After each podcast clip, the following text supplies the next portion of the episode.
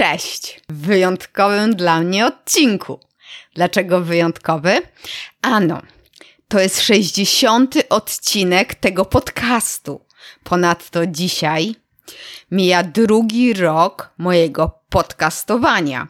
Dziś, czyli 5 lutego 2020 roku, w sumie nie wiem kiedy słuchasz tego odcinka.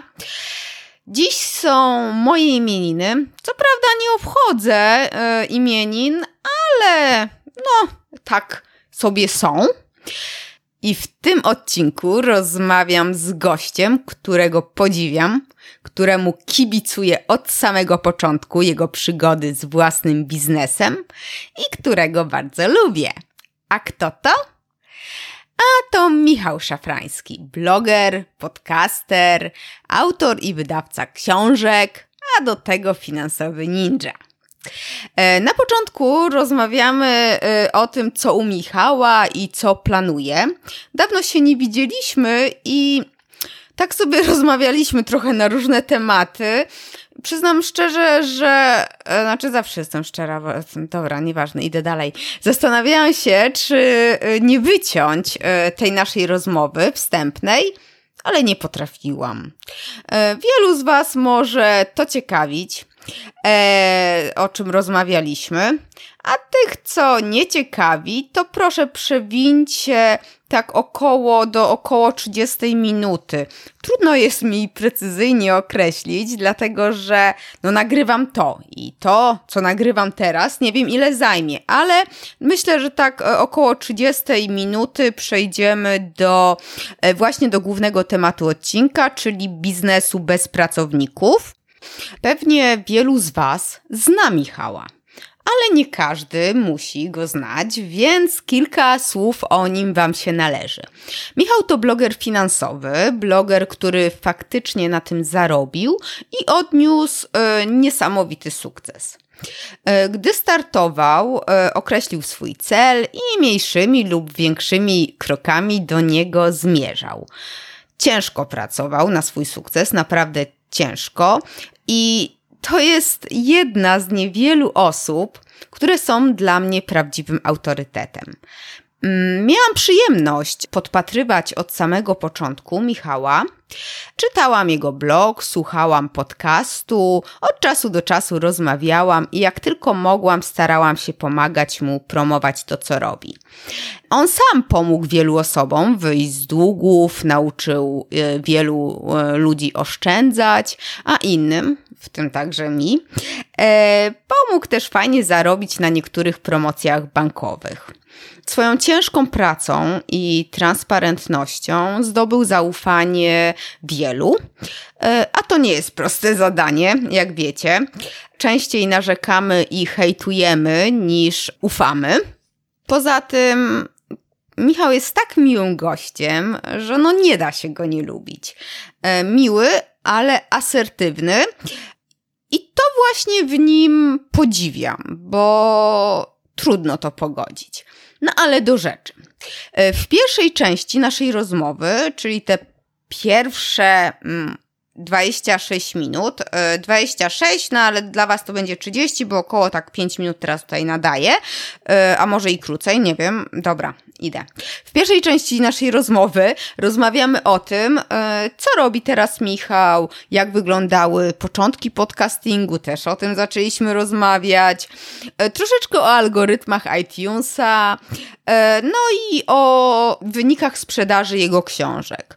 Później właśnie przeszliśmy do głównego wątku mm, tego podcastu czyli o tym, jak prowadzić biznes bez zatrudniania pracowników. Oboje z Michałem mamy takie same podejście do tego, nie chcemy zatrudniać ludzi, nie chcemy budować wielkiej firmy, tylko mm, no, jesteśmy tutaj sami sobie, tak?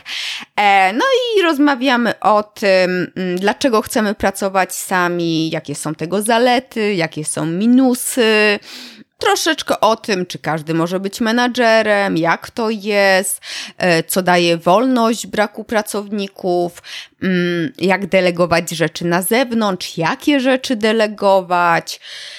Tak w punktach to jest wypisane w notatkach do tego odcinka y, na achmieleska.com łamane na 60. No i co? Ja Ciebie teraz zapraszam do wysłuchania naszej rozmowy, bo jest naprawdę bardzo ciekawa. Cześć, ja nazywam się Agata Chmielewska, a w tym podcaście dowiesz się, jak wykorzystać internet do rozwoju biznesu i samego siebie. Cześć. Cześć. Co dobrego u Ciebie słychać? Zależy, gdzie ucho przyłożyć, jak to, jak to mówią. Pierwsza myśl. Same dobre, znaczy wyluzowałem, to jest myślę okay. taka fajna rzecz, że zdjąłem z siebie sporo odpowiedzialności. Zresztą był taki wpis chyba w, we wrześniu tak, czy w tak, październiku tak, tak. na blogu, że rozluźniam ten mm -hmm. reżim, a część czytelników wywnioskowała, że ja już kończę z blogowaniem, co wcale... Ale ja też, ja też tak się przeraziłam. Jest, tak, ale powiem tak, wcale nie wyszło źle, to znaczy to mi zdjęło bardzo dużo takiej presji, którą sam na siebie nakładałem, dla jasności, nie? To nie jest tak, że inni czegoś ode mnie, znaczy być może niektórzy czegoś mm -hmm. ode mnie mhm. oczekują, e, ale dla mnie y, najgorsza była ta presja taka, którą sam na siebie nakładam, więc y, od mówiąc, mhm. wchodzę w nowy rok też z takim wyluzowaniem bardzo dużym, że, że tak naprawdę nic nie muszę. Tej presji zewnętrznej, która wydawała mi się, że tak. jest, no to sam się już przekonałem, że jej nie ma. Dużo ciepłych słów usłyszałem wtedy y, na temat mojego blogowania, bo wszyscy mi dziękowali za to, że już kończę i tak, że fajnie. I też pod koniec roku rzeczywiście już y, trochę wszedłem w taki reżim pracy, że, który sobie na grudzień narzuciłem. Tak? W związku z tym też poczułem, że, że nie jest tak źle z tym flow. Tak? Czyli okay. jestem w stanie pracować może nie tak efektywnie jak kiedyś, ale y, lepiej niż na przestrzeni powiedzmy ostatniego roku. Mhm. Kolejną rzecz dorzucę do tego, bo pytasz, jak, jak samopoczucie. Tak. Samopoczucie o tyle dobrze, że e, pomimo tego, że 2019 u mnie pod względem twórczym był dosyć słabym rokiem, i obiektywnie tych wpisów czy podcastów było bardzo mało, była duża nieregularność. E, I też tak czułem, że odsunąłem się trochę od mojego biznesu, tak? Od tych wszystkich działań mhm. takich marketingowych, promocyjnych i tak dalej. To jak spojrzałem w liczby, to finansowo pod kątem przychodów był ten rok niewiele gorszy niż 2017. Dosłownie zabrakło chyba ze 130 tysięcy złotych, a mówimy o skali kilku milionów przychodu. Mhm. E, ale jeżeli chodzi o rentowność, o zyskowność, o dochód, e, to po prostu był to najlepszy rok w ogóle w mojej karierze. Wow. I wiesz, i wtedy masz taki moment y, mm, refleksji, łapiesz, że kurczę, rok, w którym tak naprawdę odpuściłem. Musiałem odpuścić, bądź chciałem odpuścić, ale odpuściłem, obiektywnie tak. rzecz biorąc. I się okazuje, że on jest najlepszy, tak? No to okej, okay, to może wcale nie jest tak źle szafrański, jak to by się wydawało. Nie? Wiesz, słuchaj, ta cała twoja praca, te lata, to procentuje. Ja, ja wiesz, ja na przykład przestałam e, prowadzić blog kulinarny, tak? Już dwa lata go nie prowadzę, a on no, miał dziewięć lat, tak? tak? Prowadziłam. No w pewnym momencie musiałam przestać, chociaż pojawia się myśl, żeby wrócić, ale on cały czas mi przynosi kasę, tak? Więc, mm, więc wiesz, nie takie tam jakieś wielkie pieniądze, ale na tak zwane waciki, starcza. W zupełności wystarcza. Więc tutaj u Ciebie to procentuje, a w ogóle tak jak sobie ostatnio wspominałam, no bo w sumie Ty jesteś jednym z pierwszych polskich podcasterów i ja wtedy, no ja to sprostuję trochę. No, znaczy, ale, no, ale z tych pytanie, takich znanych. Dokończ. No, ja przynajmniej ciebie, o tak opowiem. Jesteś jednym z pierwszych, których zaczęłam słuchać. O. Mm -hmm. I od samego początku. I ja pamiętam, jak, jak to było, jak opowiadałeś, jakie masz cele, jakie masz plany. I tak mówię, kurczę, no, ale że, że no doszedłeś do tego, nie? Do tego momentu i faktycznie, ale to też nie jest tak, później tak mówię, ale ile ciężkiej pracy, tak? w tym było. Prawda, prawda. Y, znaczy, najpierw sprostuję to, czy jestem jednym z pierwszych podcasterów, bo mi się wydaje, ja owszem, mhm. jestem, powiedzmy, jednym z pierwszych z takiej kolejnej fali podcasterów, mhm. bo ta pierwsza fala podcastingu w Polsce, no, ona była ponad 10 lat tak, temu. Tak, tak, tak. I, I nawet pamiętam pierwszą konferencję Polcaster, czy konferencję podcastową, nie pamiętam, ze 4 lata temu powiedzmy, i tam było takie zderzenie dwóch środowisk. Taka nowa fala e, tak. podcasterów i stara fala podcastów, znaczy to stare tak. pokolenie, nazwijmy to, pierwszych podcasterów w Polsce. I było czuć w powietrzu taką, taką atmosferę typu, że ci starsi nie rozumieją dlaczego ci młodsi, młodsi mhm. w cudzysłowie oczywiście, działają w taki, a nie inny sposób, dlaczego oni chcą na tych swoich podcastach zarabiać i tak dalej. Więc e, było czuć coś takiego w powietrzu. Zresztą tam, jeżeli ktoś popatrzy na nagrania z tej konferencji, bo one są cały czas dostępne w, na YouTubie, to nawet panele były dosyć żywiołowe.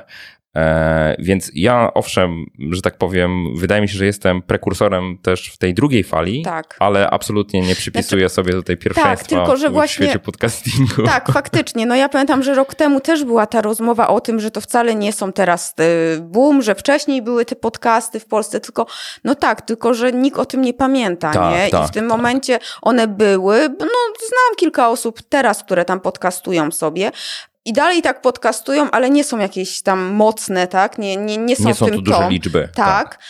I właśnie, i oni byli, ale tak naprawdę ludzie o tym, no, kojarzą ze starych, tak zwanych starych podcasterów, no to ciebie, y, Jankowskiego, małą, wielką firmę, tak. prawda, Marka, a tak to... Mm, Wielu nie. Tak, nie. dokładnie. No i teraz są, mamy, można powiedzieć, trzecią falę, czyli podcasterów, którzy wyrośli z YouTube'a tak naprawdę mhm. i rzeczywiście oni przynoszą do świata podcastingu olbrzymie zasięgi, tak? Karol Paciorek z Imponderabilia, mhm. 7 stóp pod ziemią, tak, Rafał Gębura, no, nie? tak, tak. E, kto tam się? Radek Kotarski I, i wiesz, te kolejne osoby, które wchodzą i które tak. rzeczywiście pokazują, że istnieje coś takiego jak podcasting, tym osobom, które po prostu nie, ma, nie miały zielonego pojęcia, że jest coś takiego jak podcasty, albo wiedziały, ale nie uważały tego za fajne, nie? Tak. I dopiero ten mariaż taki, że mamy i wideo, i audio, i w zasadzie w dowolnej formie sobie to konsumujesz. Mhm. Jak masz czas, to siedzisz sobie przed y, komputerem i oglądasz, y, a jak chcesz robić coś jeszcze, to wsiądziesz do samochodu i posłuchasz, tak. albo prace domowe zrobisz e, przy podcaście, nie? Bo niekoniecznie trzeba na to patrzeć. Ja uważam, że to jest super, znaczy czekałem na to i też trochę mnie to boli w pewnym sensie teraz, mnie osobiście, mhm. że ten swój harmonogram podcastowania rozluźniłem, nie? Bo przez długi czas wydawało mi się, że jestem taką osobą, która tam systematycznie próbuje spopularyzować ten podcasting, też pokazać, że to jest wartość i tak dalej, i tak dalej, i tak dalej. A jak przyszło co do czego, to jakby nie mam jak spić śmietanki, nie? Bo dopiero teraz zaczęła się ta fala, że wszyscy słuchają. A w sumie ja podcast nagrywam od 2013 tak, roku, długo. powiedzmy regularnie do 2018 można powiedzieć, także no to szmat Ale i tak jesteś nie? na listach e, w topie. Nie, to znowu, to teraz zależy jak patrzeć, nie? Bo mhm. y, jeżeli spojrzymy na iTunes, mhm. to rzeczywiście tak jest. Tak. Ale ja wiem, z czego to wynika, bo iTunes w dużej mierze opiera się na ilości reviewsów, czyli mhm. ocen, które ocen, twój podcast otrzymał. Ja, ja, mam chyba ponad tysiąc ocen już w tej chwili dla mojego podcastu i wydaje mi się, że to jest chyba najwięcej w Polsce. Póki co. Być może Okuniewska gdzieś jest blisko, e, ale wydaje mi się, ona ma zdecydowanie większą e, słuchalność niż ja, ale jeżeli chodzi o liczbę ocen, wydaje mi się, że jest niżej. Tak z tego, co mhm. patrzyłem w iTunes, zaglądałem, nie wiem, ze dwa miesiące temu, powiedzmy. Nie, nie sprawdzam tych statystyk na bieżąco, mamy News and, Note, New and Noteworthy, to są te nowe podcasty, nowe. to tam mnie oczywiście nie ma, to od razu powiem, że tam jest taki algorytm, że chyba przez 8 tygodni 8 się tygodni, tam jest. To, tak. Tak, aczkolwiek często się zacina. To znaczy, często jest tak, że Apple nie aktualizuje tego i na przykład okay. niektórzy są beneficjentami tego, bo na przykład są, nie wiem, nie dwa miesiące, tylko okay. pół roku są tam widoczni. Super. No, dokładnie, tak to działa. Ale w takich, y, na dole iTunesów mamy taką sekcję najpopularniejsze podcasty. I to nie te, nie te rankingi mhm. tworzone na, na bieżąco, tylko właśnie chyba najpopularniejsze. I one są pod kątem reviewsów, mam wrażenie, sortowane, okay. bo ja cały czas jestem tam na pierwszym miejscu, pomimo że nie wiem, ostatni odcinek był nagrany miesiąc temu, a wcześniej przed tym ostatnim odcinkiem miałem trzymiesięczną przerwę, czy trzy i pół miesięczną, więc jakby no trudno powiedzieć, żeby mnie premiowali za to, nie? A jednak, a jednak wysoko rzeczywiście jest. Znaczy, no, cieszę się, że nie, nie znika to totalnie, ale myślę, że jeżeli chodzi z kolei o słuchalność podcastów, to bardzo dużo zrobił Spotify. Tak, I to też jest prawda. Wydaje mi się, nie wiem, czy na Spotify są w tej chwili rankingi podcastów, w sensie pod kątem słuchalności. Wydaje mi się, że chyba tego nie ma. Jeszcze nie. Oni chyba na koniec roku tylko opublikowali jakieś takie zestawienie najpopularniejszych podcastów w poszczególnych krajach mam wrażenie. Chyba Polski tam nie było, bo tam było kilka krajów, yy, wydaje mi się. Mogę się mylić, mhm. ale takiego rankingu tworzonego na bieżąco chyba nie ma. I wydaje mi się, że dopiero jak oni to stworzą i udostępnią, a jestem przekonany, że prędzej czy później to udostępnią, tak, to dopiero tak zobaczymy naprawdę, kto jest słuchany w Polsce. Mhm. Dlatego, że iTunes nie, absolutnie nie odzwierciedla yy, słuchalności podcastów E, w Polsce jest ogólnie duże rozdrobnienie, no nie, tych y, aplikacji tutaj i to chyba nie jest w ogóle połączone ze sobą. A to nie jest problem polski, myślę, tylko tak ogólnie, ogólnie światowo jest. Ogólnie, że, ogólnie. Że, że, rzeczywiście tych katalogów podcastów jest bardzo dużo i aplikacji, przez które ludzie słuchają podcasty też jest sporo. Tak, tak, tak. No dobrze, mówimy o podcastach i o tym, że trochę zwolniłeś, wróciłeś i no dobra, teraz odpoczywasz, czy masz jakieś projekty w zanadrzu? No bo tak naprawdę taką robotę zrobiłeś, swoje cele osiągnąłeś i pytanie, czy y, dalej, czy po prostu już teraz tak na spokojnie? Na spokojnie. No to to myślę, Sam musielibyśmy mówiłeś, się że zastanowić. jesteś, jesteś pracocholikiem, leniwym troszeczkę, więc... No, całkowicie leniwym. Znaczy, ja jestem leń z natury i ja też powtarzam, że wszystko, co robię, robię z lenistwa. Po to, żeby nie musieć o tym myśleć później, Mhm. nie? Czyli ja wiem, że nikt mi nie wierzy w to, jak to mówię. W sensie takim naprawdę ludzie oczy otwierają szeroko, a ja mówię wprost. y, Wszystko, co robię, robię z lenistwa. I jak już nie muszę, to naprawdę bardzo trudno jest mi się zabrać za cokolwiek. I trochę tak jest, że w takim stanie byłem i jestem, czyli musiałem sobie trochę te cele w życiu znowu wyznaczyć nowe, przewartościować troszeczkę, zastanowić się, co jest dla mnie ważne osobiście, bo skoro nie musisz pracować zarobkowo, to możesz robić to, co chcesz. No Tak. i teraz no, bardzo trudne pytanie się pojawia, to co ty, Szafrański, chcesz robić? I wiesz, to, to, znaczy jak się nie jest w tej sytuacji, to się wydaje, że odpowiedź jest prosta, nie? Będę leżał do góry brzuchem, odpoczywał, nie wiem, grał na komputerze, pojadę sobie w fajne miejsca i tak dalej, i tak dalej. Ale jak przychodzi ten moment, to też sobie uświadamiasz, że te marzenia, które się miało, przynajmniej tak było u mnie, mm, to jest coś takiego, czego ja tak naprawdę nie chcę realizować. No Bo Mhm. najgorsze marzenia to są takie marzenia zrealizowane często.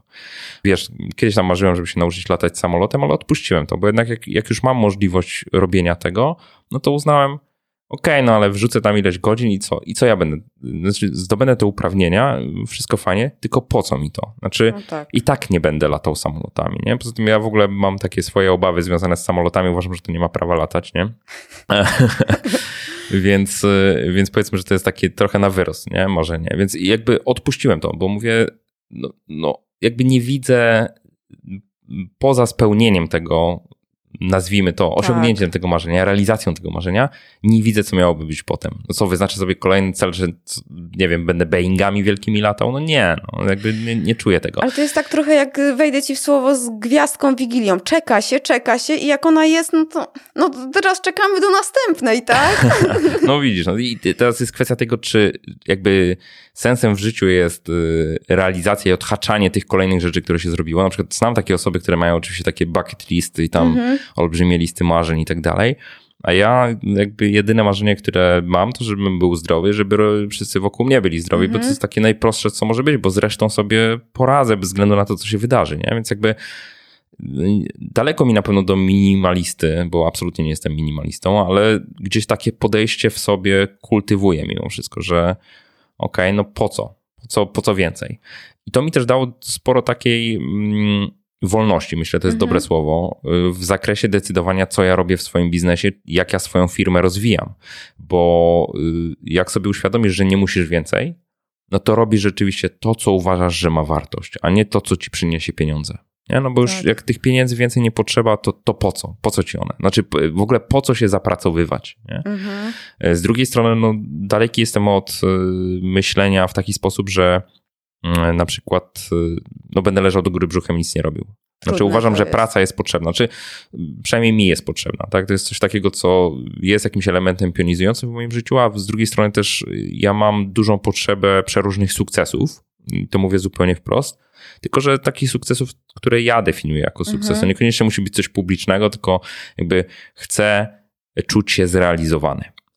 No i w różnych y, okresach, nie mówi się o okresach czasu podobno, w różnych okresach y, te ym, takie motywatory moje bywają różne. To Mhm. znaczy, no, czasami jest tak, że powiedzmy, no, pro, prosty przykład ci dam, na przykład w grudniu 2019 roku bardzo chciałem udowodnić sobie, że na, nadal potrafię sprzedać dużą liczbę egzemplarzy Mhm. finansowego ninja jako książki, nie? I, I to jest czwarty rok obecności książki na rynku, a pomimo tego udało mi się sprzedać 6 tysięcy egzemplarzy, nie? więc y, generując tam przychód w okolicy pół miliona złotych tylko z tego jednego tytułu. Przychód Tak. w ciągu miesiąca. Nie? Więc y, y, mówię sobie, kurczę, no nadal potrafię, mm, nadal pomimo, pomimo takiego dłuższego okresu stagnacji w, y, czy, czy właśnie odpuszczenia, a nadal potrafię się spiąć w takim Mhm. momencie, który uważam, ok, to jest challenging dla mnie, to, to zróbmy to, nie? W sensie Mhm. zo- zobaczmy, czy to w ogóle zagra, nie? e, sam sobie coś udowadniam. I tu, tu mówię, tu już nie chodzi nawet o liczby, tylko chodzi tak. o to, czy ty potrafisz nadal wykrzesać z siebie taką energię i tak ułożyć to wszystko, zaplanować marketingowo, PR-owo, reklamowo e, i tak dalej, żeby to rzeczywiście przyniosło taki efekt, który uznasz za satysfakcjonujący. Ja autentycznie usiadłem sobie w grudniu, w zasadzie w listopadzie jeszcze usiadłem e, mhm. z kartką papieru i sobie zanotowałem, co to są poziomy satysfakcjonującej sprzedaży mhm. grudniowej. Nie? Kiedy ja uznam, że ten ambitny plan tak. podkręcenia sprzedaży udało mi się zrealizować. I wyznaczyłem sobie trzy poziomy. Pierwszy był na poziomie 300 tysięcy przychodu miesięcznie, drugi 500 tysięcy, a trzeci milion. To dotyczyło nie tyle ninży, co wszystkich książek, które mam w ofercie. Więc zamknąłem się na poziomie około 600 tysięcy w ciągu miesiąca, okay. z czego pół miliona było ze sprzedaży ninży. Nie? Więc... Okay wyszło, no, znaczy poziom 300 uważałem za, za sukces. Tak. Poziom 500 uważałem za coś, co jest w ogóle wow, nie? A poziom milion był absolutnie absurdalny, nie? Czyli jakby y, no, do poziomu absolutnie absurdalnego nie doszedłem, ale jestem mega, mega happy, że w ogóle wiesz, dwa poziomy udało się tak. osiągnąć, nie? I tam ja to wymiarowałem i to znowu to też pokazuje w jaki sposób ja też podchodzę do planowania tego typu działań. Ja to wymiarowałem na dwa sposoby. Je, je, jeden to był poziom przychodów, czyli to, co ci powiedziałem przed chwilą, e, a drugi to była liczba egzemplarzy. Mhm. Czyli miałem 3000, 5000, 10 tysięcy egzemplarzy. Finansowego ninja tu konkretnie, nie? Mhm. No i weszło 6 tysięcy egzemplarzy, także też powyżej tego drugiego też poziomu. powyżej. No i wiesz, i, i fajnie, no to, to mam odhaczone, nie? Że, że, że, że, że tak powiem, mam taką frajdochę wewnętrzną i jakby przekonanie, że jak się zepnę, to potrafię, no to okej, okay, to co kolejnego. I teraz wiesz, są takie cele, które mam powiedzmy takie bardzo krótkoterminowe, które sobie stawiam jako mhm. coś takiego, co jakby daje szybki sukces. Mhm. A ja też lubię mówić, że stawiam te, te, cele sobie w taki sposób, żeby one miały wysokie prawdopodobieństwo osiągnięcia. Czyli po to robię te trzy poziomy, żeby przynajmniej ten tak, pierwszy udało się osiągnąć. I wtedy powiem, sukces. wow, jest super, nie? Wiesz, pomimo, że to jest trzy razy mniej niż ten najwyższy, tak, nie? Tak, tak, e, No ale to jest, myślę, takie zdrowe dla kondycji psychicznej, żeby, żeby samemu się gdzieś tam nie katować, bo też patrzę na znajomych i wiesz, na przykład rozmawiam z, ze znajomym, który mówi, no dostałem w tym roku tam podwyżkę i tak dalej. Co u ciebie słychać? Nie, no jest spoko, ale tak finansowo, no też wszystko spoko, no to dostałem podwyżkę, tam ten 15% powiedzmy i tak dalej. A ja mówię, no, co taki skwaszony jesteś? No, no bo wiesz, bo można było więcej. No i, i, wiesz, i ja mówię, kurde, no okej, okay, za łatwo mu się wynegocjowało, tak? tak? W sensie takim, że jakby mu się trudniej negocjowało i nadal by skończył na tych 15%, to by powiedział, kurczę, napracowałem tak. się, wywalczyłem to i tak dalej. A jemu się po prostu za łatwo negocjowało, bo on poszedł po tą podwyżkę i dostał. Nie? Czyli już, już czuje się jak przegryw, że mógł tak. poprosić, wiesz, o dwa razy więcej albo coś tam. Ja mówię, no kurczę, ale z drugiej strony masz te 15% masz. więcej, więc przestań po prostu marudzić, nie? I też widzę, jak bardzo właśnie destrukcyjne jest dla, dla psychiki, jak sobie nie potrafisz powiedzieć, z czego tak naprawdę będziesz zadowolony. Ja też u siebie zauważyłem taką rzecz, że e, już dawno, dawno temu, dlatego teraz tak notuję sobie wszystko, e, że jeżeli coś sobie pomyślę, czyli zrobię sobie jakiś plan w głowie mhm. i później jest jakiś rezultat, nawet satysfakcjonujący, to ja go deprecjonuję. To znaczy mówię, e, dobra, to tam nie było takie trudne i tak dalej, i tak dalej, mhm. nie? Czyli muszę mieć jednak bardzo mocno twarde dane, twarde liczby zanotowane, zanim przystąpię do tego wysiłku, tak. żeby wiedzieć, żeby się później nie oszukiwać. Mhm. Co ja tak naprawdę uważałem, zanim zacząłem, co naprawdę uważałem za sukces. Nie? Tak. tak samo było, pamiętam, ze sprzedażą Ninja. Ja do dzisiaj pamiętam, bo cały czas mam zanotowane i co jakiś czas zaglądam do tych notatek i patrzę sobie po to, żeby się e, samego siebie jakby utwierdzić w przekonaniu, że jakby moja sytuacja jest absolutnie świetna pod każdym mhm. względem, nie? Bo mówię, mamy taką tendencję do spłycania tak, naszych sukcesów, nie? I ja pamiętam, że Ninja był bardzo prosto zaplanowany. O, sprzedaż ruszała w lipcu, e, przedsprzedaż była lipiec-sierpień i premiera była pod koniec sierpnia. Więc zaplanowałem, że pierwszy miesiąc to jest 2000 egzemplarzy, drugi miesiąc 2000 egzemplarzy i do końca roku, czyli przez kolejne 4 mhm. miesiące od września do grudnia, sprzedam jeszcze po 1000 egzemplarzy miesięcznie. Czyli łącznie sprzedam przez pierwsze pół roku 7000 mhm. egzemplarzy. Nie? I to był poziom, który ja uważałem za w pełni satysfakcjonujący. Koniec, kropka, nie? Się okazało, że tam sprzedałem do końca roku 20 chyba parę tysięcy egzemplarzy, nie? Więc jakby y, znowu y, z jednej strony takie przygotowywanie się na sukces, a z drugiej strony umiejętność zauważenia, że to jest dużo większy sukces. Tak. tak? E, no a z trzeciej strony jakiś taki bezpiecznik, nie? że jeżeli jakby będzie mniej, to też nie będziemy jakoś strasznie płakać, nie? bo nie wiem, bo ktoś inny wykręcił w tym czasie olbrzymią sprzedaż. Nie? Ja na przykład patrzyłem, jak zaufanie z kolei zaczynałem sprzedawać. Tak. To miała też premierę, chwilę później miała premierę książka y, Kasi Nosowskiej, która no. się, y, książka, która się sprzedawała w zasadzie przez cały rok była na liście bestsellerów. Mhm. I ja mówię, kurczę, jak to jest, że taka książka może tam być i tak dalej. Ja mówię, dobra, ale Szafrański nie porównuj się z innymi, ty weź, usiądź do, do swoich liczb, zobacz swoje liczby i zastanów się, czy ty osiągnąłeś to, co chciałeś. No osiągnąłeś, no to co marudzisz, nie? To, to tak, jakby uciesz no, się tym i do widzenia, nie? Właśnie, to też trzeba, wiesz, też trzeba patrzeć na inne czynniki, prawda? Tak, i teraz wracając, bo znowu się rozgadałem, wracając do tych celów. Wiesz, tych celów jest dużo, e, część z nich mnie przytłacza, część z nich jest zbyt ambitna. Znaczy, jak, jak zderzyłem je z rzeczywistością, to e, okazało się, że one nie są takie łatwe do udźwignięcia. Nie? Mhm. Typu na przykład, no, jakby pracowałem i nadal pracuję, akurat teraz rok przerwy sobie zrobiłem, ale nadal pracuję nad czymś, coś, co mogę nazwać e, program edukacji najmłodszych, edukacji mhm. finansowej najmłodszych. E, I to sobie powstaje, po cichutku oczywiście sobie tam tworzę, nie mówię nikomu, jaki to ma status, po prostu sobie robię, nie? I yy, powiedzmy, że rok wcześniej, rok temu to jeszcze było bardzo intensywne, a teraz jest taki rok pauzy od września do września. Sobie zrobiłem rok pauzy. Ten rok szkolny jakby, nie? Mhm. Więc jakby już połowa roku szkolnego minęła. E, ale cały czas gdzieś tam to procesuję, gdzieś tam pracuję, zastanawiam się, ubieram, przestawiam te klocki, z których to się składa i tak dalej. Ja w, jak zaczynałem, to sobie powiedziałem, że to jest taki program, taki projekt, nie tyle program, co projekt na 5-7 lat. Tak sobie okay. założyłem. No i chyba raczej bliżej 7 niż 5. Nie? W sensie takim czuję, że to jakby wymaga czasu i to nawet nie czasu na zasadzie, że trzeba pracę włożyć konkretną w tym czasie, tylko też czasu, kiedy ja różne rzeczy sobie przytrawiam i zastanawiam się i konfrontuję gdzieś tam z dzieciakami i tak dalej. Nie? Więc mhm. jakby to są, e, to jest taki projekt, który szczerze mówiąc na dzień dzisiejszy ja nie wiem, czy ja go udźwignę. W sensie takim, ja go robię sobie, e, ale nie wiem, czy ja go skończę, czy nie. Okay. Jakby i też zdjąłem z siebie tą presję, bo y, przez to, przez to, że powiedziałem, że go kiedyś tam zapowiedziałem, to przez jakiś czas miałem taką presję na, na sobą, kurczę, no przecież nie mogę tego zawiesić na kołku. Skoro zacząłem to robić, publicznie powiedziałem, że to robię, to trzeba to ciągnąć, nie? I znowu, to też jest takie, taka presja, którą nakładam sam na siebie, mhm. bo nikt tego ode mnie nie oczekuje. Znaczy, oczywiście nawet jeżeli tam komentarze pojawiają z pytaniami, no dobrze, kiedyś o tym mówiłeś, to jaki jest tego status, to ja i tak mówiłem wtedy, że statusu nie będę ujawniał, dopóki nie będę się mógł pochwalić całością, nie? Tak. I to też jest taki bezpiecznik dla mnie, tak, no. że jakby no, nie chcę informować co chwila, bo jak będę informował co chwila, to będę miał co chwila pytania dotyczące tego, a tu, a może bym tu przyjechał, a może bym to przetestował, a może bym to zrobił gdzieś tutaj w jakimś tam środowisku i tak dalej. No nie chcę tak, tego. no to zobowiązuje I to, jest, i, te, I to jest pewien dylemat, bo to jest, e, jak jesteś osobą, która jest blogerem, e, influencerem, to ja tego określenia bardzo nie lubię, bo ono jest e, takie z jednej strony bardzo szerokie, a z drugiej strony przez to, że jest szerokie, to wpada do niego Wszystko, dużo, wiele dużo. takich rzeczy, pod którymi ja się nie chcę podpisywać też, nie?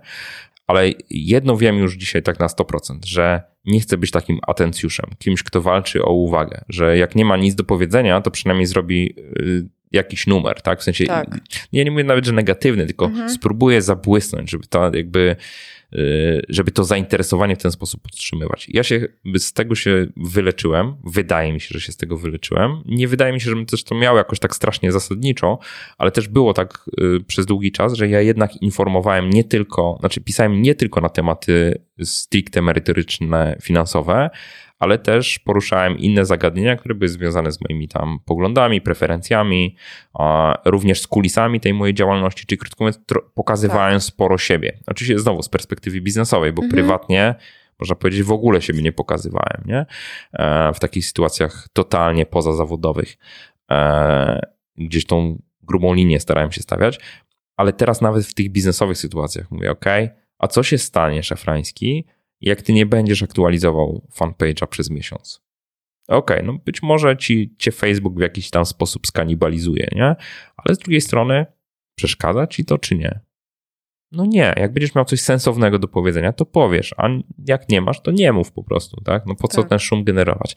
Więc, więc e, e, pamiętam taką prezentację kiedyś Pawła Tkaczyka i on tam mówił o takich dwóch modelach tworzenia treści. Jedno to, to jakby tworzenie treści, nie pamiętam jak to się nazywało, drugie to było flow, czyli coś Mhm. takiego, taki model, który uprawiamy w mediach społecznościowych, że my gene, generalnie nie tworzymy tam treści ponadczasowych, tylko tworzymy zdarzenia jednorazowe, które mijają, tak? W sensie to jest coś takiego, Mhm. co wypuszczamy jakąś informację, ona znika. To, tak, nawet nie jest informacja, tylko jest właśnie jakiś taki status. Status to jest Mhm. dobre określenie. Status jest aktualny w danym momencie, ale jutro już może być nieaktualny kompletnie, nie? E, I że to są takie dwa modele tworzenia treści, e, które można stosować równolegle. No i jednak jestem po tej pierwszej stronie. Znaczy, ja uważam, że, że generalnie wolę tworzyć coś, co jest ponadczasowe, wartościowe, Mhm. A nawet jeżeli nie spełnia kryterium ponadczasowości, to jest przynajmniej wartościowe, tu i teraz, przez jakiś tam czas, nie? E, A niekoniecznie mi zależy na tym, żeby tam pompować po prostu zainteresowanie gdzieś tam wokół tego, co ja robię, tak non-stop, dla samego pompowania, nie? Tak. I jak to sobie uświadomiłem, to też mi to daje taką totalną wolność. Ok, to kiedy, jaki jest mój harmonogram publikacji? No taki, jaki będzie. Nie? W sensie nawet nie mam dzisiaj harmonogramu publikacji. Jak mnie zapytasz, czy bym chciał, pewnie bym chciał, bo to by powodowało, że rzeczywiście jakby ma szansę wzrastać ruch na blogu, ma szansę wzrastać słuchalność podcastu Mhm. czy, czy YouTube'a, oglądalność. Ale z drugiej strony, skoro ja się czuję źle z powiedzmy z takim intensywnym tworzeniem treści, e, no to po co mam się zmuszać? No, y, ku chwale czego, nie? Tak. Więc jakby no to się zmieniło, nie? Że, że jestem taki mocno pewnie, z, patrząc na mnie z zewnątrz jestem mocno nieregularny, mocno nieuporządkowany, a z drugiej strony ja mam poczucie, że okej, jestem uczciwy w stosunku do mojego audytorium i w stosunku do siebie samego, bo tworzę wtedy, kiedy rzeczywiście nie tyle mnie wena najdzie, co jakby już wykonałem taki nakład pracy, który uzasadnia, że coś opublikuję. Nie? Tak. To staram się mimo wszystko pisać w miarę cały czas. To też tak jest, że masa strzępów, e, artykułów e, czy notatek do jakichś być może kolejnych książek powstaje w zasadzie cały czas. O, to Tak? super. No, tylko, że czy one nastąpią, czy nie i kiedy, nie pytaj mnie. Ale wiesz, to jest takie bezpieczne, ale też to, co cały czas podkreślasz, że mm, nie zmuszasz się, chcesz robić i ja to bardzo dobrze rozumiem, bo ja też czasem się zastanawiam, gdybym tak nie musiała pracować, tak mówię, ale jak to, to od razu mam nowe pomysły na projekty, co ja bym wtedy mogła zrobić, nie? I dalej wracam właśnie do tego tworzenia, tak? Tak, Dzielenia się tak. wiedzą, tworzenia i, i dlatego to też mi się podcasting podoba, blog, to jest właśnie wszystko takie, no trudno, trudno. I, mm, ale właśnie, chciałam się Ciebie zapytać, bo mamy podobny model rozwijania firmy, biznesu, że nie chcemy zatrudniać pracowników. Często o tym powtarza, mówiłeś i jakbyś miał tą firmę, rozwijał, żebyś zatrudnił ludzi, którzy by ci pomagali i tworzyli, to byś nie miał tej wolności. No i właśnie e, dobrze, dobrze to spuentowałaś, bo mm, ja jestem często pytany o to, dlaczego ja jestem taki jednoosobowy cały czas, dlaczego ja nie chcę oddać. by- Często Mhm. jest to postrzegane jako to, że e, ja nie chcę oddać tej części swojej odpowiedzialności i tak Mhm. dalej, a przecież powinniśmy, nie? Bo mm, jakby zatrudniać lepszych od siebie, delegować i tak dalej, bo oni i tak to zrobią lepiej od nas. Tylko znowu pytanie, po co? Ja dzisiaj jakby mam na tyle dużą samoświadomość, że wiem, że nie pracuję efektywnie. Mhm. Tak? Czyli jakbyś mnie, mm, jakby wziąć kogoś, kto jest takim specem od efektywności, on by spojrzał Mhm. na to, w jaki ja sposób pracuję, to on by się pewnie załamał, patrząc na to, jak ja pracuję. Z drugiej Mhm. strony, jak sobie spojrzysz na efekty mojej pracy, to i tak wiele osób powie, kurczę, ale tego jest tak dużo i to jest tak y, dopracowane i uporządkowane, że w ogóle nie wiemy, jak ty się sam organizujesz, Mhm. bo takie głosy też słyszę. Czyli zobacz, to jest zderzenie dwóch światów, zupełnie przeciwstawne spojrzenie na moją osobę, a prawda jest oczywiście gdzieś po środku. Mhm. I to jest czasami tak, że ja czasami jestem na 100% w pracy. Kiedy wpadam w szał pracy i rzeczywiście konkretnemu zadaniu poświęcam 100% mojej uwagi. Mhm. Potrafię tak nawet przez dłuższy czas, jeżeli to jest coś, co mnie naprawdę em, nie tyle pasjonuje, co jakby interesuje mnie wykonanie tego zadania. Wciągnie, bo to tak, Tak, się ma takie wciągnie, właśnie... wciągnie, nie? bo to jakby z pasją to nie musi mieć nic wspólnego, Dokładnie. tylko po prostu e, sama praca, sam, sam, projekt może być na tyle interesujący, że go chcę zrobić i zaobserwować jego efekty. Mhm. E, pomimo, że w, oczywiście w trakcie jego realizacji pluję sobie w brodę, że w ogóle się go podjąłem, nie? bo to często tak bywa. Ale ja lubię mieć wykonane. Ja lubię widzieć ten efekt. Ja lubię wiedzieć, że wow, kurczę, doprowadziłem to do końca, mieć tą satysfakcję dla siebie samego mhm. i też często powtarzam, że lubię widzieć, jak innym się to przydaje. Bo to jest taka najlepsza nagroda dla mnie. Ja mówię wtedy, dobra, okej, okay, teraz widzę, że warto było postawić na tego konia. Tak, że tak.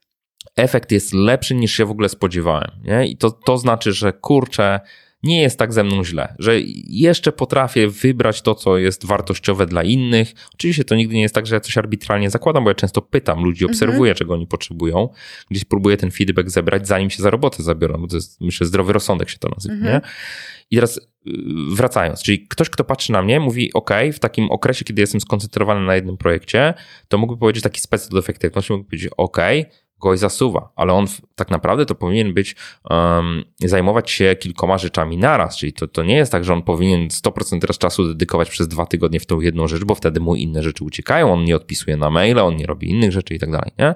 Czyli nadal mógłby mieć tak. uwagi, ale są też takie okresy, kiedy ja naprawdę leżę do góry brzuchem i nawet jeżeli takiemu specowi od efektywności wydaje się, że ja nic nie robię, albo na przykład jednego dnia robię pracuje dwie godziny, innego dnia pracuje godzinę, a trzeciego dnia pracuje 10 godzin, to on powie, kurczę, no totalny nieporządek masz w swoim życiu, tak? Nawet regularnie nie jesz, mhm. regularnie nie śpisz i tak dalej, nie? A gdzie czas tam na, na rzeczy prywatne, bo tak naprawdę ty siedzisz bezproduktywnie na przykład, mhm. nie? E, to ja, ja jakby mam też taką odpowiedź, że ja nawet jak nie pracuję, to gdzieś ten jakby moja głowa procesuje różne rzeczy, nie? I jakby na najlepsze pomysły wpadam wtedy, kiedy naprawdę mam wolne. Tak. Tylko nie wolne na zasadzie, że sobie pojadę na urlop, tylko na takiej zasadzie, że no, lenię się. W mhm. pracy się lenię, nie?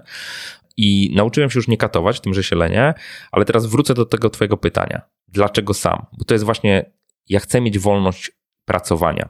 I teraz chcę mieć taką wolność, że na przykład tak jak dzisiaj wstałem o 12.30 z łóżka nie? i e, ktoś może powiedzieć, e, no to bez sensu, bo tak nie powinno być, bo najlepsze efekty, w ogóle te mity takie, nie? Najlepsze mhm. efekty osiągają ci, którzy wstają o 4 rano, 5 rano tak. i tam i już do 9 mają większość pracy zrobione. Okej, okay, też tak pracowałem.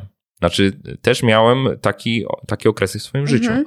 E, I mi się zmienia, to znaczy, to jest też tak, że czasami mam powiedzmy rok, czy dwa, czy trzy, że pracuję bardziej efektywnie rano, e, a czasami mam tak, że akceptuję to, że ja w ogóle nie muszę pracować, czyli tak naprawdę wysypiam się, bo to jest dla mnie mhm. priorytet. I jak mi się chce spać dłużej, to śpię dłużej. Po prostu się niczym nie przejmuję.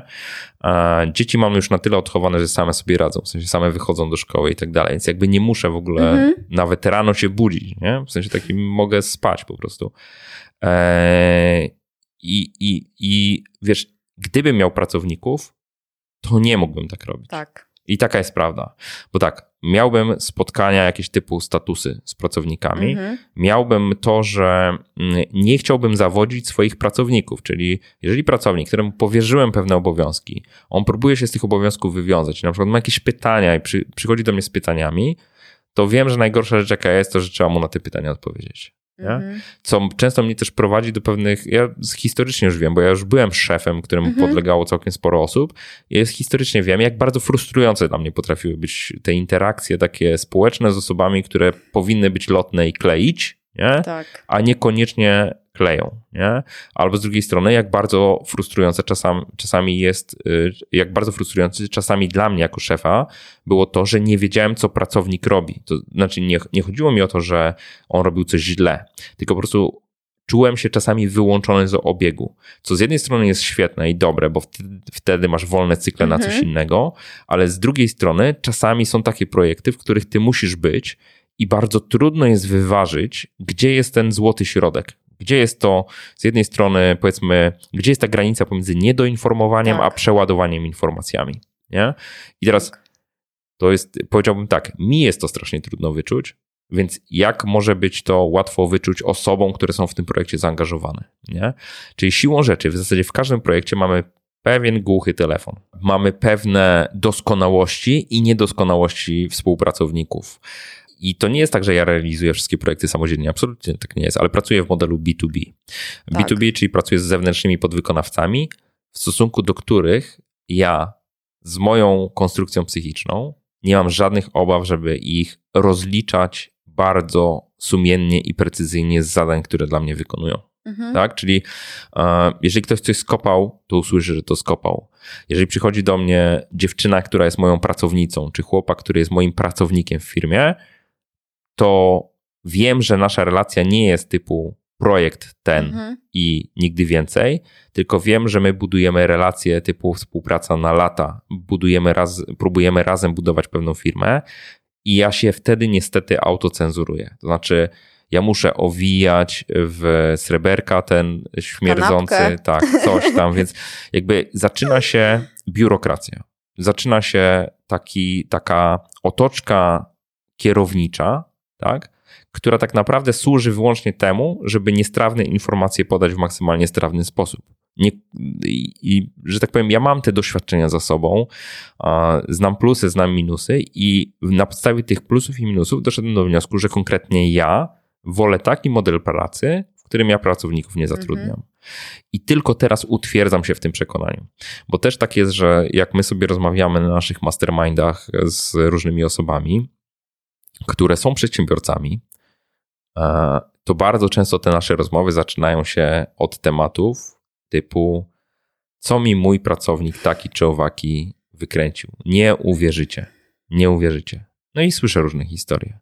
I ja w, za każdym, w każdym takim przypadku mówię sobie, kurczę, ja tak często łapię się na tym, że chcę dać ogłoszenie, że potrzebuję tego, potrzebuję tamtego, potrzebuję jeszcze kogoś, ale z drugiej strony uświadamiam sobie, że tak naprawdę nie chcę tego, nie? bo mhm. jakby przekonuję się po raz kolejny, że niepotrzebne mi te ewentualne problemy, bo nie mówię, że będą te problemy, tylko niepotrzebne mi te ewentualne problemy, które się mogą przytrafić. Ale wiesz, słuchaj, jak masz jakiś projekt i y, masz ludzi, to co to mówiłeś, że ty jesteś za niego odpowiedzialny, Oczywiście, czy przed tak. sobą samym, czy przed kimś innym.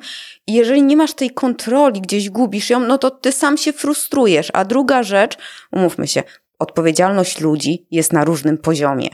I y, i oni myślą, że są odpowiedzialni. Oni są dla siebie jak najbardziej wydajni, ale to jest też inaczej niż szef. A kolejna rzecz. Właściciel firmy. Tak. Bo to są, tak, to są tak, zupełnie tak. różne perspektywy. Właściciel, dokładnie. No. A też jeszcze jest kolejna rzecz, tak ze swojej doświadczenia wiem. Jeżeli no gdzieś głęboko w sercu jesteś. Mm, osobą, która jest ambitna, ma swoje cele, ale ma też dobre serce, no to weź teraz to wypośrodkuj. Tak, tak, tak, tak. To jest po prostu, no i umówmy się, nie robisz rzeczy, tylko skupiasz się na zarządzaniu ludźmi. Dokładnie tak. Dokładnie tak. Ja dam taki przykład, jak odchodziłem z e, firmy, z wydawnictwa, w którym kiedyś pracowałem za LG Poland, to jednym z powodów mojego odejścia było to, że połowę czasu zajmowały mi spotkania. Nie? Pomimo, że byłem formalnie byłem dziennikarzem, redaktorem w e, magazynie komputerowym. E, I uświadomiłem sobie, że to jest bez sensu po prostu, że jeżeli połowę mojej pracy to są spotkania, które tak naprawdę niewiele wnoszą do jakości mojej pracy, no to to nie ma sensu. I, wiesz, z kolejnej firmy no, odchodziłem z trochę innych powodów, ale generalnie byłem zmęczony też już interakcjami z podwładnymi, mówiąc zupełnie wprost, nie? Że, że to jest z jednej strony z podwładnymi, a z drugiej strony no, przed szefostwem też jakąś odpowiedzialność bierzesz na siebie. I teraz, jeżeli widzisz, że ty jako ten element, który gdzieś ma swojego szefa mhm. i ma swoich mm, pracowników, um, czuje, że wkłada dużo więcej niż na przykład wkładają inni, którzy też mają swojego szefa i mają swoich pracowników, to następuje taka zmęczenie materiału, mhm. frustracja. Nie? To znaczy, zaczynasz się czuć bardziej jak um, osoba odpowiedzialna za biznes, mhm. pomimo, że nie jesteś właścicielem ani nawet współwłaścicielem tego biznesu, tylko jesteś szeregowym pracownikiem. Nie? Owszem, z funkcją kierowniczą, dyrektorską i tak dalej, ale jednak jesteś trybikiem. Nie?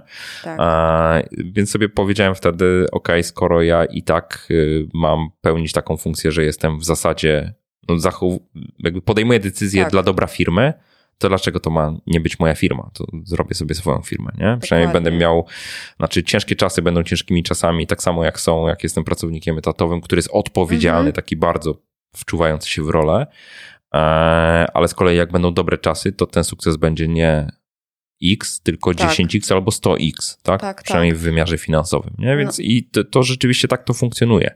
Więc y, no, myślę, że tak bardzo szeroko y, do tego tematu podchodzę. E, oczywiście to się też wiąże pewnie z jakimiś tam moimi deficytami, że mógłbym być y, szefem takim bardziej e, suchym w stosunku do ludzi, Mhm. czy bardziej wyrachowanym i tak dalej, ale ja taki nie jestem i nie chcę taki być. No, że gdzieś tam kultywuję, pielęgnuję w sobie to, że, że jednak jestem takim gościem, który może powiedzieć, ok, nigdy nikogo w życiu tam nie, y, nie upodliłem, czy, czy nie zrobiłem jakiejś takiej sytuacji, nawet w sytuacjach, które były beznadziejne, typu, Mhm. że musiałem zwalniać pracowników, zawsze starałem się to zrobić w taki sposób, żeby druga strona rozumiała, dlaczego to się dzieje, żeby to się odbyło w maksymalnie takiej spokojnej, przyjaznej Mhm. atmosferze. No i jakby nie wstydzę się tego powiedzieć publicznie, tak dokładnie było, nie? Więc e, to też myślę jest, e, ale z drugiej strony nie chcę się wystawiać więcej na taki stres.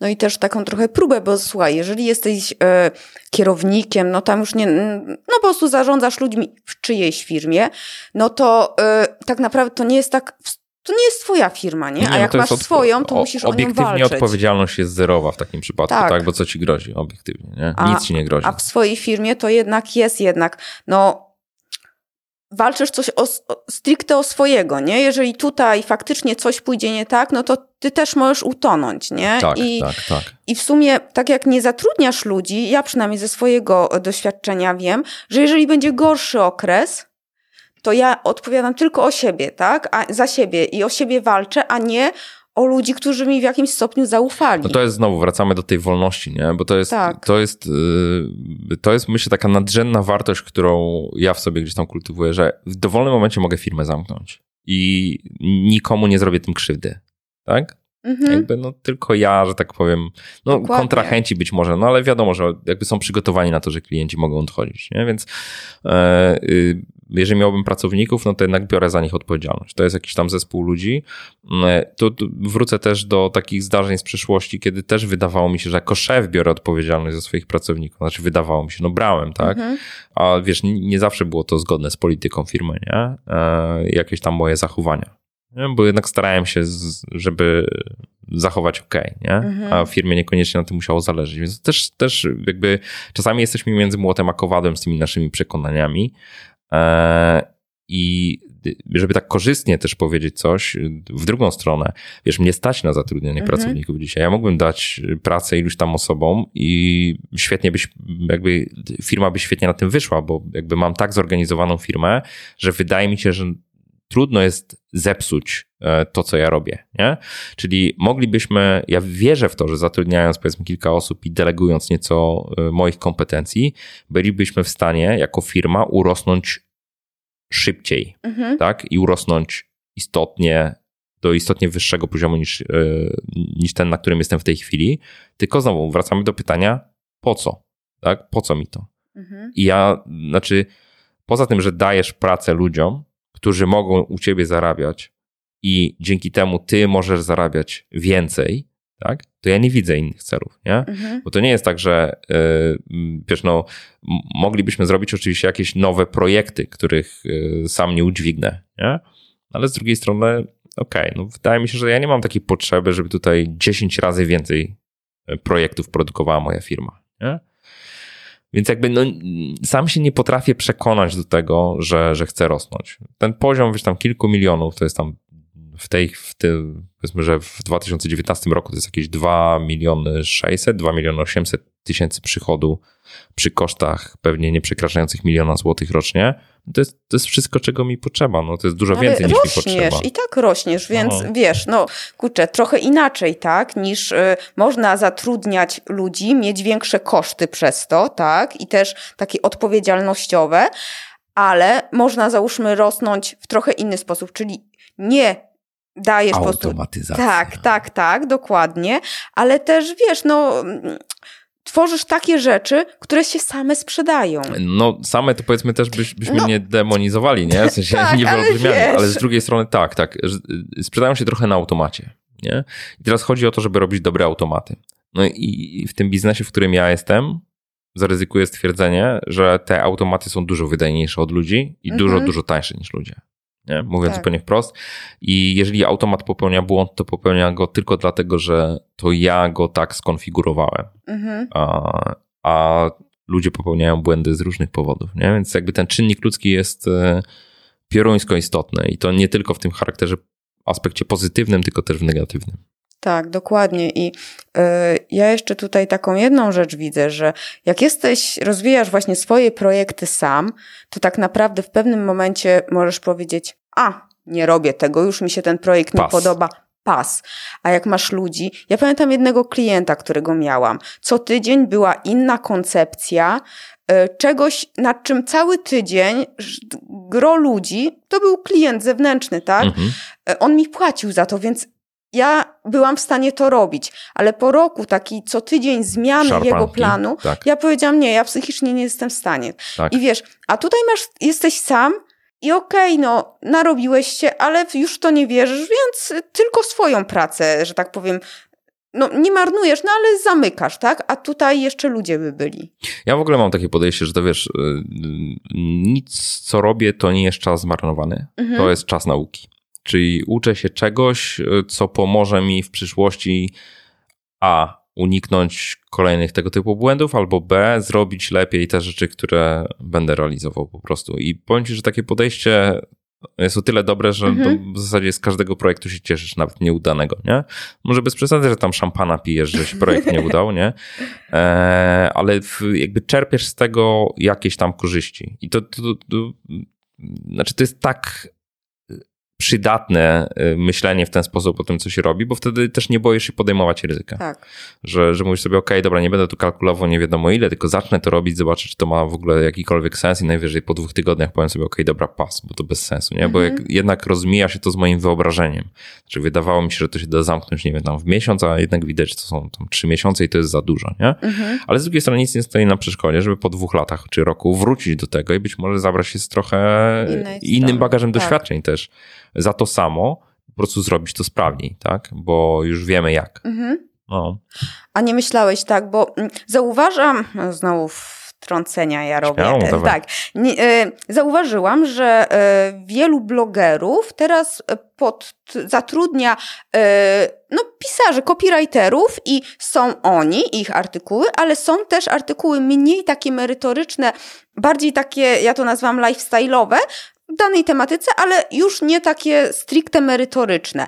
I nie myślałeś, żeby tak bardziej tego bloga natchnąć, natchnąć, no, żeby więcej Uzupełnić go takimi tak, Tak, no tak? cały czas, tak, no bo to by Mhm. się rozwijało, codziennie by były, załóżmy, jeden, dwa, trzy, tak Spider's Web na przykład się rozwinął i teraz coraz więcej właśnie Samcika też. e, Maciek też Samcik, ma, tak, Maciek tak. Samcik też już ma subiektywnie, o tak. Mhm. mhm. I, I właśnie u niego zauważyłam i nawet jestem w stanie rozpoznać po tytułach, który jest jego wpis, a który jest kogoś innego, chociaż też nie wiem, czy te, co tam on się podpisuje, też są w 100% przez niego pisane, bo nie wiem tego, nie mówię, że nie, ale nie myślałeś, żeby tak sobie trochę tak właśnie... Znaczy, y, oczywiście pomysły różne mi po głowie Mhm. chodziły, bo to tam na przestrzeni lat też się zastanawiałem nad tym, w którą stronę blog powinien iść, tak? Czy to Mhm. powinien być serwis finansowy, czyli robimy taką e, powiedzmy redakcję, która tworzy treści, tak jak na przykład Forsal, czy, Mhm. czy, no, czy właśnie teraz Maciek Samcik, gdzie tam w sumie trzech ich jest chyba w, w tej chwili piszących artykuły. I wiesz, no ja uznałem, że znowu nie chcę mieć redakcji na głowie. Nie chcę mieć współpracowników, pracowników, tak? E, Mhm. czyli wiesz, jakby to w, w jakimś sensie to przeczy idei. I teraz nawet jeżeli mm, dopuściłbym artykuły autorów zewnętrznych, e, jakichś tam zweryfikowanych, nazwijmy to przeze mnie, i artykuły oczywiście czytane, Mhm. poprawiane, redagowane i tak dalej przed publikacją, po, bo oczywiście mam pewne swoje wymagania co do tego, mm, jak te wpisy u mnie wyglądają, no to znowu po co? Znaczy jakby, wiesz, wracam do tego pytania po co, nie? I jakby nie potrafię sobie na to pytanie dobrze odpowiedzieć.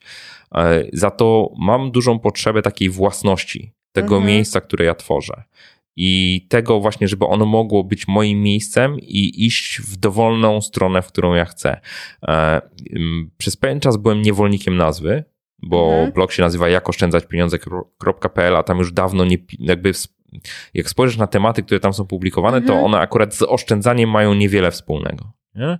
A teoretycznie blog jest, powinien być o tym. Powinien. To w takim dużym cudzysłowie znowu, nie? Eee, ale ja stwierdziłem, nie, to jest tylko marka. Znaczy, to jest tylko marka, która istnieje, która jest na tyle mocną marką, że ja też nie chcę jej zaorać w ten sposób. I co więcej, wbrew takim trendom, które gdzieś tam w blogosferze się pojawiały, żeby zmieniać na imię, nazwisko na przykład, to swoje miejsce, czy na jakąś taką nazwę uniwersalną, mm, no absolutnie nie, nie, absolutnie nie. To znaczy doprowadziłem do takiego poziomu, że jakby to jest tożsame. Michał Szafrański jest tożsamy z marką Jak oszczędzać pieniądze.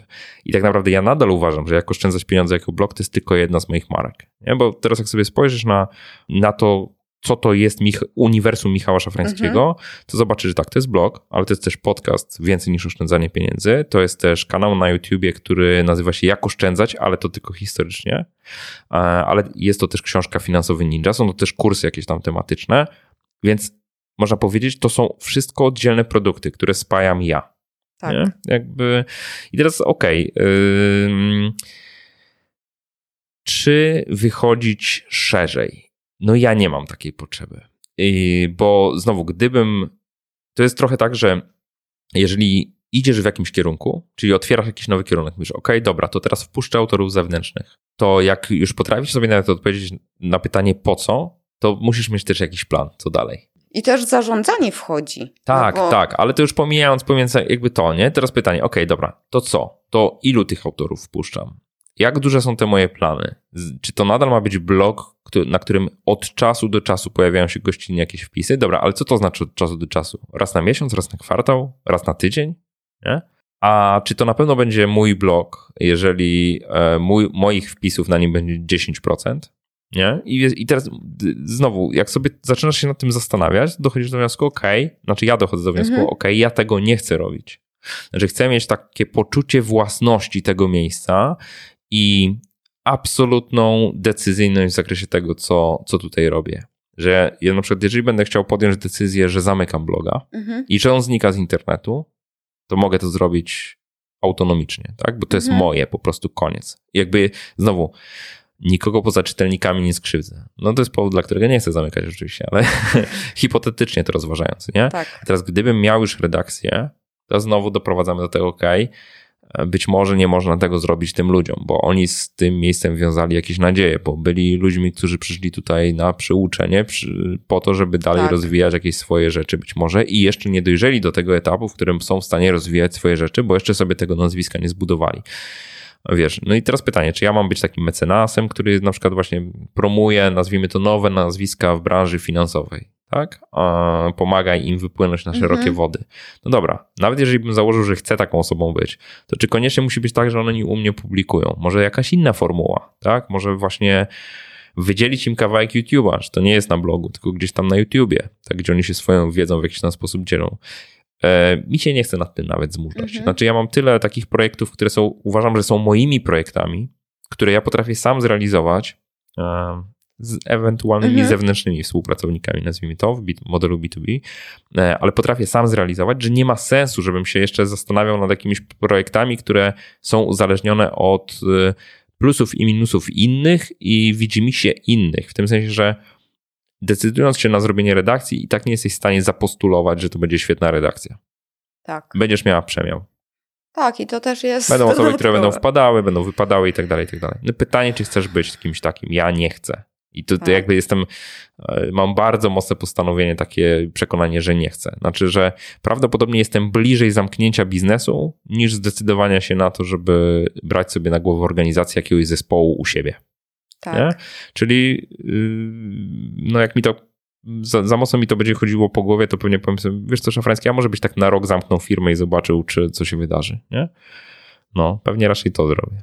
Tak, bo nawet ja mam takie poczucie, że ja jestem od robienia rzeczy, a nie tutaj właśnie takich około operacyjnych. Nie, ja chcę po prostu robić rzeczy. Ja nie chcę tak. o innych rzeczach tam myśleć, jakichś takich miękkich, bo nie czuję tego. I pewnie jest tak, że chcesz robić rzeczy, które w danej chwili chcesz robić. Czyli tak, mhm. nie jesteś w stanie dać gwarancji nikomu innemu, tak.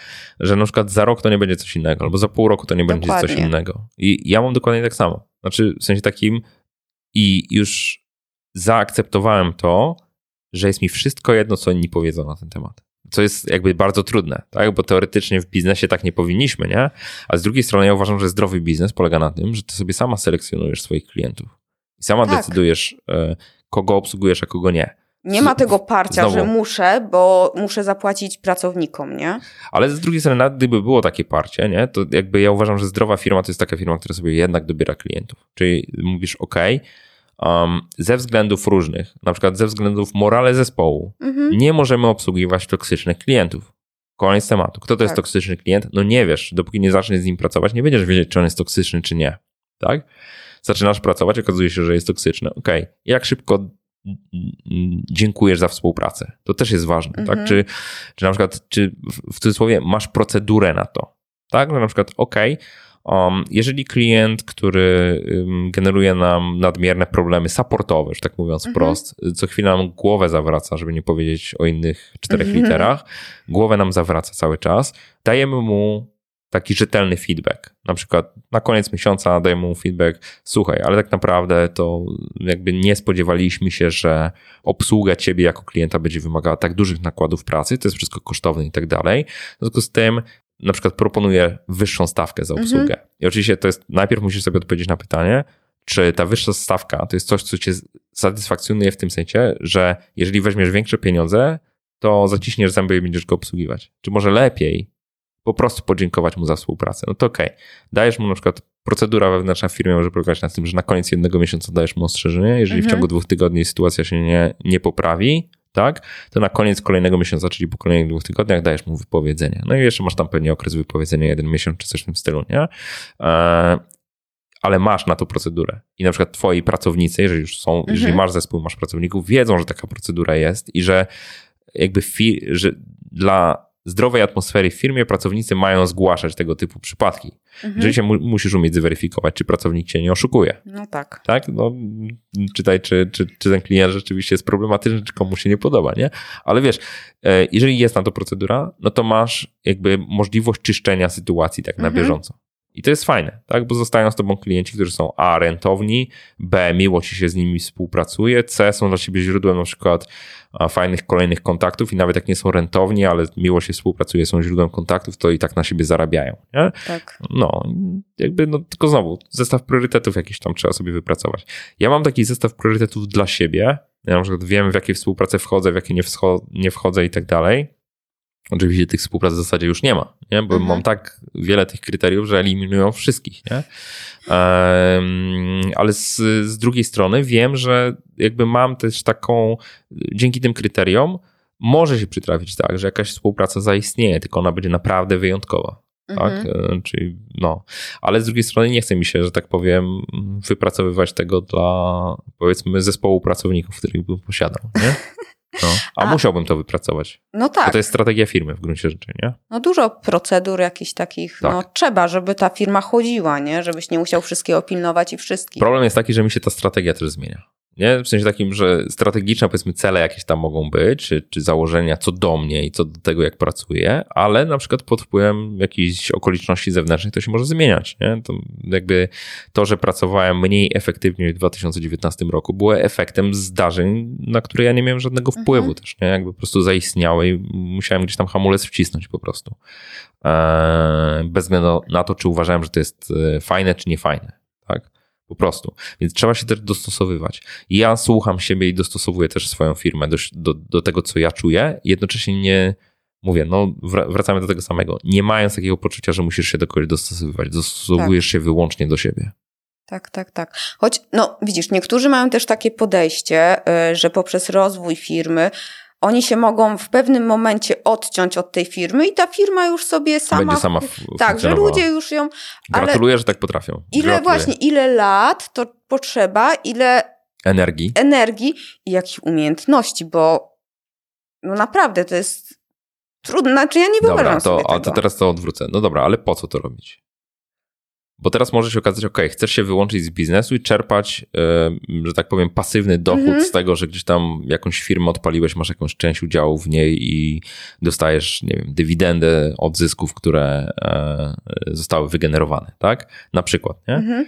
Okej, tylko ja mam już za co żyć, więc mi to jest do niczego niepotrzebne.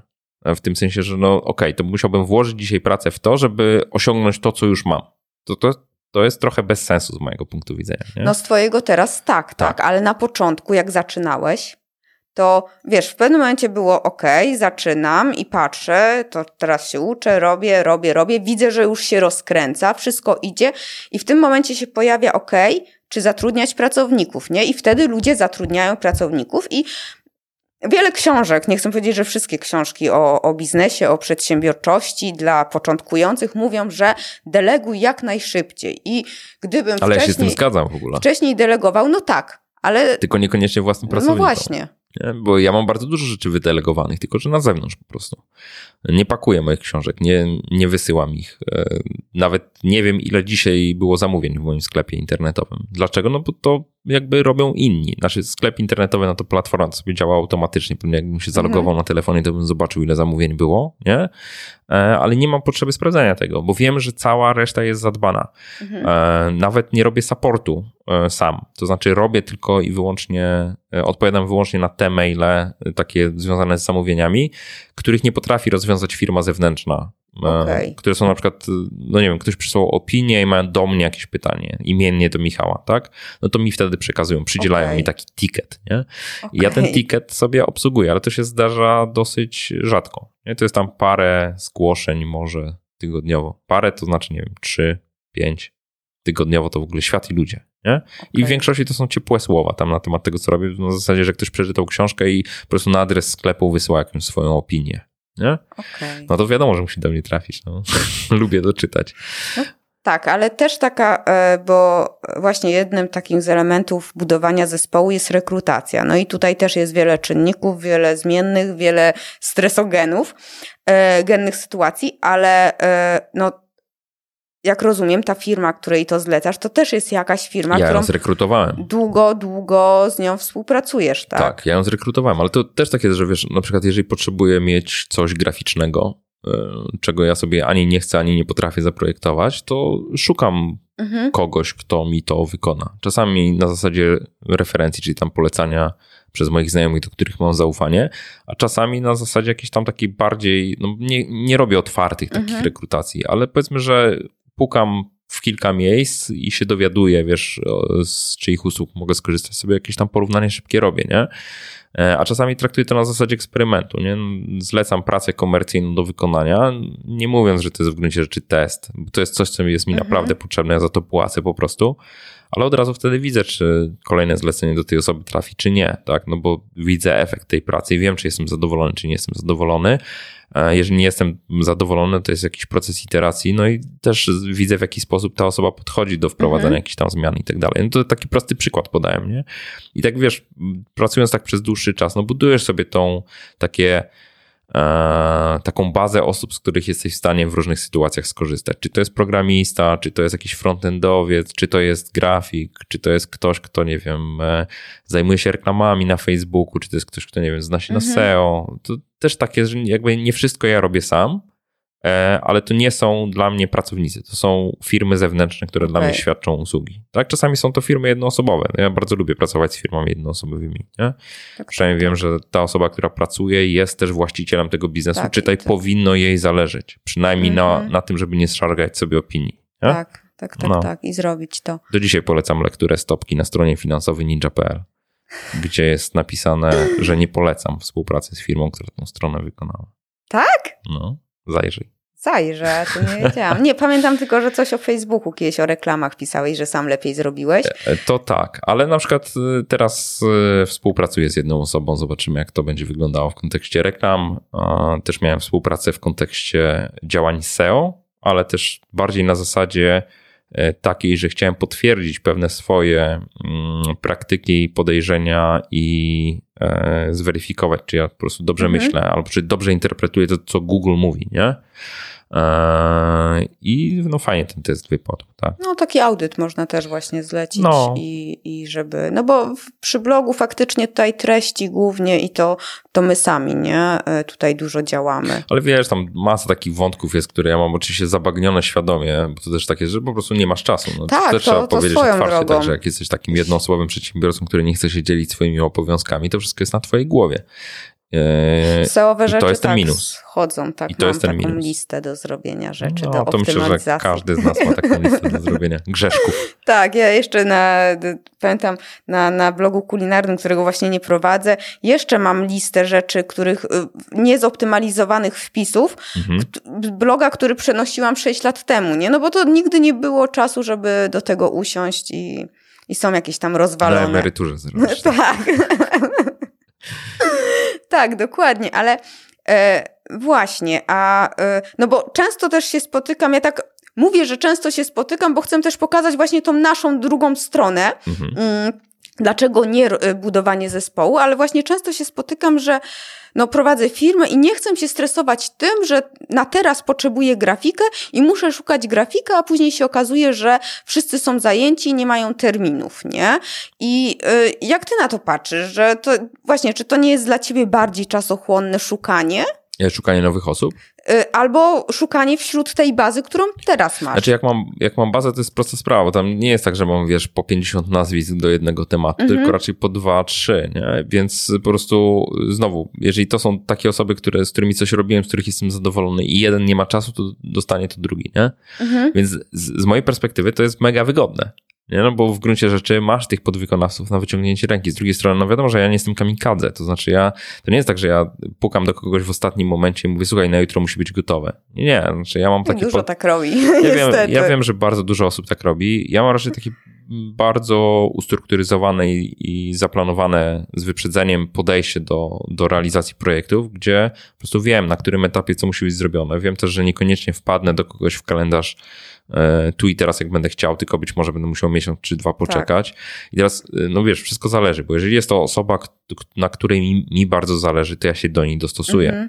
tak? Czyli odpowiednio wcześniej się z nią skontaktuję, upewnię się i tak dalej.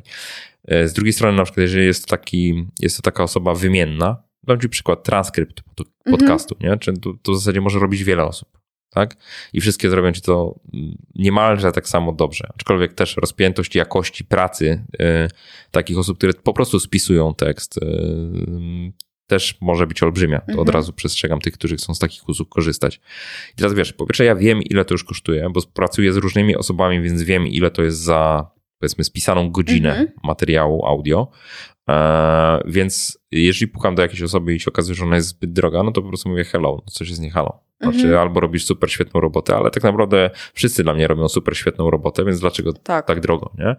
Em, albo po prostu wybieram sobie tą osobę, którą tam mam na liście. No, dwie takie osoby mam, z którymi się posiłkuję i większość zleceń trafia do jednej, nie? No bo po prostu jest to osoba mojego pierwszego wyboru, ale na przykład, nie wiem, jak się opóźnia z terminami, a Tak. już, już się tak zdarzyło któryś raz, to po prostu wiadomo, że będę zmieniał. Nie? Więc Mhm. e, no, tak, jakby tu nie ma niczego nienormalnego. To jest taki normalny proces wyboru sobie kontrahentów, z którymi się pracuje, gdzie szukasz e, świetnej roboty za dobrą stawkę. Nie za niską, nie za wysoką, tylko za dobrą stawkę adekwatną do jakości Mhm. tej pracy, którą otrzymujesz po prostu. Tak, jest też taka właśnie wolność, że taka w głowie, nie? Że jeżeli no zawali, no to sorry, ale zlecenie pójdzie do kogoś innego, Tak, nie? i właśnie tak jak gdybym miał pracownika do tego, no to e, zaraz bym się zastanawiał, czy przypadkiem jak mu nie dam do spisania dwóch podcastów i nie będzie miał tam, nie wiem, załóżmy 500 zł mniej e, w Mhm. danym miesiącu, no to co on zrobi? Co on do garka włoży, tak? No. No, bo tak wyceniam tą pracę, powiedzmy, nie? Tam powiedzmy 250 zł za odcinek może wyjść przy takim bardzo długim odcinku, powiedzmy.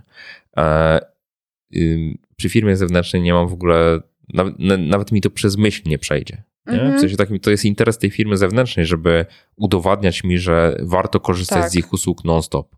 Tak, że nawet nie warto rozważać zmiany. Nie? Ty sobie na swoim patrzysz, czy ty chcesz to zrobić, Tak. a nie czy ktoś będzie mm, no, miał za co żyć, tak? Tak, Więc tak. tutaj jesteś. A powiedz mi, a wirtualna asystentka, Mhm. bo też y, jest y, wiele osób jednoosobowych, ale na wiele lat się łączy właśnie z jakąś je, z, no, Osobą. osobą, ta, która ma takie przeświadczenie, że za miesiąc będzie ciebie miała jako klienta. Mhm. Więc to też jest jakieś już takie zobowiązanie Tak, zewnętrzne. tak. I masz takie współprace Nie mam. właśnie? Nie masz. Nie, Nie mam. Nie, no, znowu idziemy tym modelem, o którym ja mówiłem. Zobacz, że e, załóżmy, że mam taką wirtualną asystentkę i załóżmy, że wrzucam jej e, pracę do wykonania, bo oczywiście nie byłbym sobą, gdybym Mhm. nie wrzucił tej pracy, tak? Czyli jakby zadbałbym o to, żeby ona rzeczywiście była zajęta, tak? E, I teraz nie daj Boże, ona wraca do mnie z jakimś feedbackiem. I to zawieszam głos świadomie, nie? I jej praca jest zawieszona przez to, że ja jej nie odpowiadam. Tak. A ja mam tak, że ja czasami nie lubię, znaczy nie tyle nie lubię, tylko po prostu nie odpowiadam przez jakiś czas. Nie, bo mam gorszy dzień, bo cokolwiek. I teraz e, ja sobie potrafię znaleźć zajęcia. E, na przykład, jeżeli mi nie idzie pisanie, to potrafię sobie znaleźć kilka innych zajęć, którymi wypełnię sobie czas. I to są wszystko zajęcia, które Mhm. są potrzebne do zrealizowania. One czekają na liście. Yy, yy, no, nawet nie jest tak, że mogę powiedzieć, że one mają jakiś konkretny prior- priorytet, bo to o- oszukiwałbym sam siebie, gdybym tak mówił, bo często to są takie zadania, które leżą na tej liście na przykład drugi miesiąc już. Mhm. Czyli one nie mają, one są poza priorytetem Tak. w ogóle. E, ale w chwilach, kiedy mi nie idzie praca kreatywna, to ja do tego siadam. E, y, często jest tak, na przykład, że jeżeli mi nie idzie praca, to ja siadam do analizy spółek na przykład, nie? No bo nie wiem, inwestując na giełdzie chcę coś tam od czasu do czasu głębiej sprawdzić i po prostu kompletnie zmieniam temat. I teraz on jest w ogóle spoza spektrum rzeczy, którymi ja się zajmuję zawodowo, bo to jest, można powiedzieć, prywatne inwestowanie moje, tak? I wiesz, i na przykład załóżmy, że siedzę i analizuję dzisiaj jakąś tam spółkę, tak? E, Broadcom na przykład, Mhm. ostatnio kupowałem e, na rynku, na giełdzie amerykańskiej, tak? Siedzę i analizuję biznes tej spółki e, i pisze do mnie asystentka, która ma jakiś problem teraz. Może się zdarzyć, że jej do końca dnia nie odpowiem, bo ja sobie siedzę w tej analizie, nie Ona chcę sobie tego czekała. przerywać. Ona będzie czekała, tak?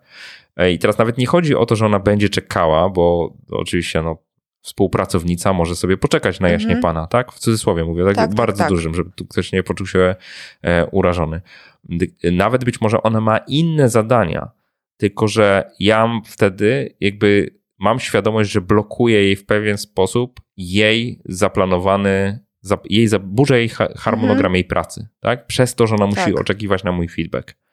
E, I teraz tak, oczywiście korzyści mogłyby być różne, nie? Tam wiele mogłoby być korzyści związanych z tym, że miałbym taką asystentkę, ale z drugiej strony widzę też sporo minusów. A już w szczególności widzę ten minus, że trzeba by było tę osobę wdrożyć y, bardzo głęboko w sposób funkcjonowania mojej firmy, która jest mocno zautomatyzowana i to jest dużo śrubek w różnych miejscach. Um, niekoniecznie chcę to robić też, nie? Bo też y, wiesz, y, pewnie bym chciał to zrobić w momencie, kiedy, w którym miałbym przekonanie, że to jest osoba, która ze mną popracuje z rok, przynajmniej, nie? A zaczynając współpracę, nie masz takiego przekonania. Czyli siłą rzeczy dajesz pierdoły. Tak? Takiej osobie na początek, nie? No. Takie, które mają trochę sprawdzić i tak dalej.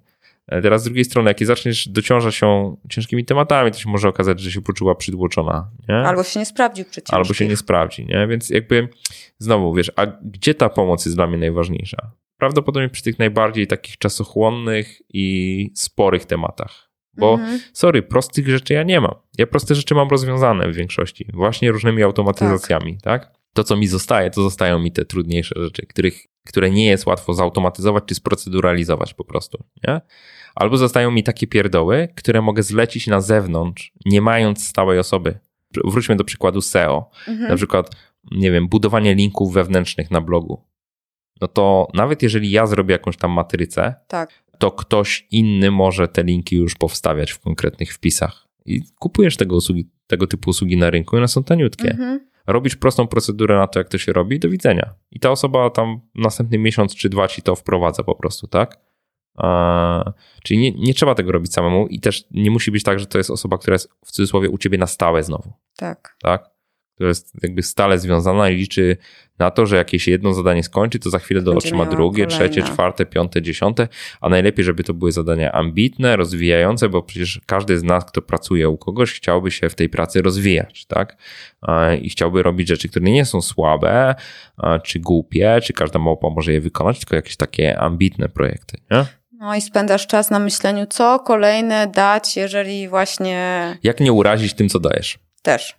To jest No, też swoje. Więc to są, to wiesz, to, mm, jest to, yy, jest to trudne, E, ale też, żeby zrównoważyć to, to powiem, że z drugiej strony jeszcze trudniejsze jest bycie e, samotnym w tym, co się robi czyli bycie takim soloprenerem. Naprawdę to jest, znaczy trzeba uświadamiać sobie, że to może tak brzmieć trochę jakbyśmy tutaj sobie mówili o takich plusach i że tak fajnie mamy, bo raz wstaniemy sobie o 12.30, raz wstaniemy sobie o 8, tak? Ale z drugiej strony ta samotność przedsiębiorcy, takiego, który rzeczywiście pracuje sam, to jest coś strasznego. I ja na przykład z no, pewnym takim sentymentem w tej chwili wspominam, pomimo, że kiedyś uważałem, że to jest tam marnotrawienie czasów pracy, wiesz, kawki, mhm. um, ci co palą to papieroski w trakcie godzin pracy, że wiesz, tam co jakiś czas muszą sobie na dymka tak. wyjść i tak dalej. E, i na przykład, nie wiem, nie chcą sami, to wychodzić dla towarzystwa, żeby pogadać i tak dalej, ale to zawsze jest jakaś, e, znaczy tego typu rzeczy pełnią funkcję społeczną dosyć ważną i taki element stabilizujący, że sobie w trakcie roboty jednak o pierdołach z kimś pogadasz, pożartujesz e, i czujecie jakąś wspólnotę mhm. tego losu, który macie w danej firmie, nie? że jakby wiesz, że to jest pewna społeczność, tak? pracowników danej firmy. E, czyli ta praca nie jest taką pracą, gdzie jesteś sam sobie, mhm. sterem, żeglarzem, okrętem i jeszcze do tego nie masz do kogo buzi otworzyć, nie?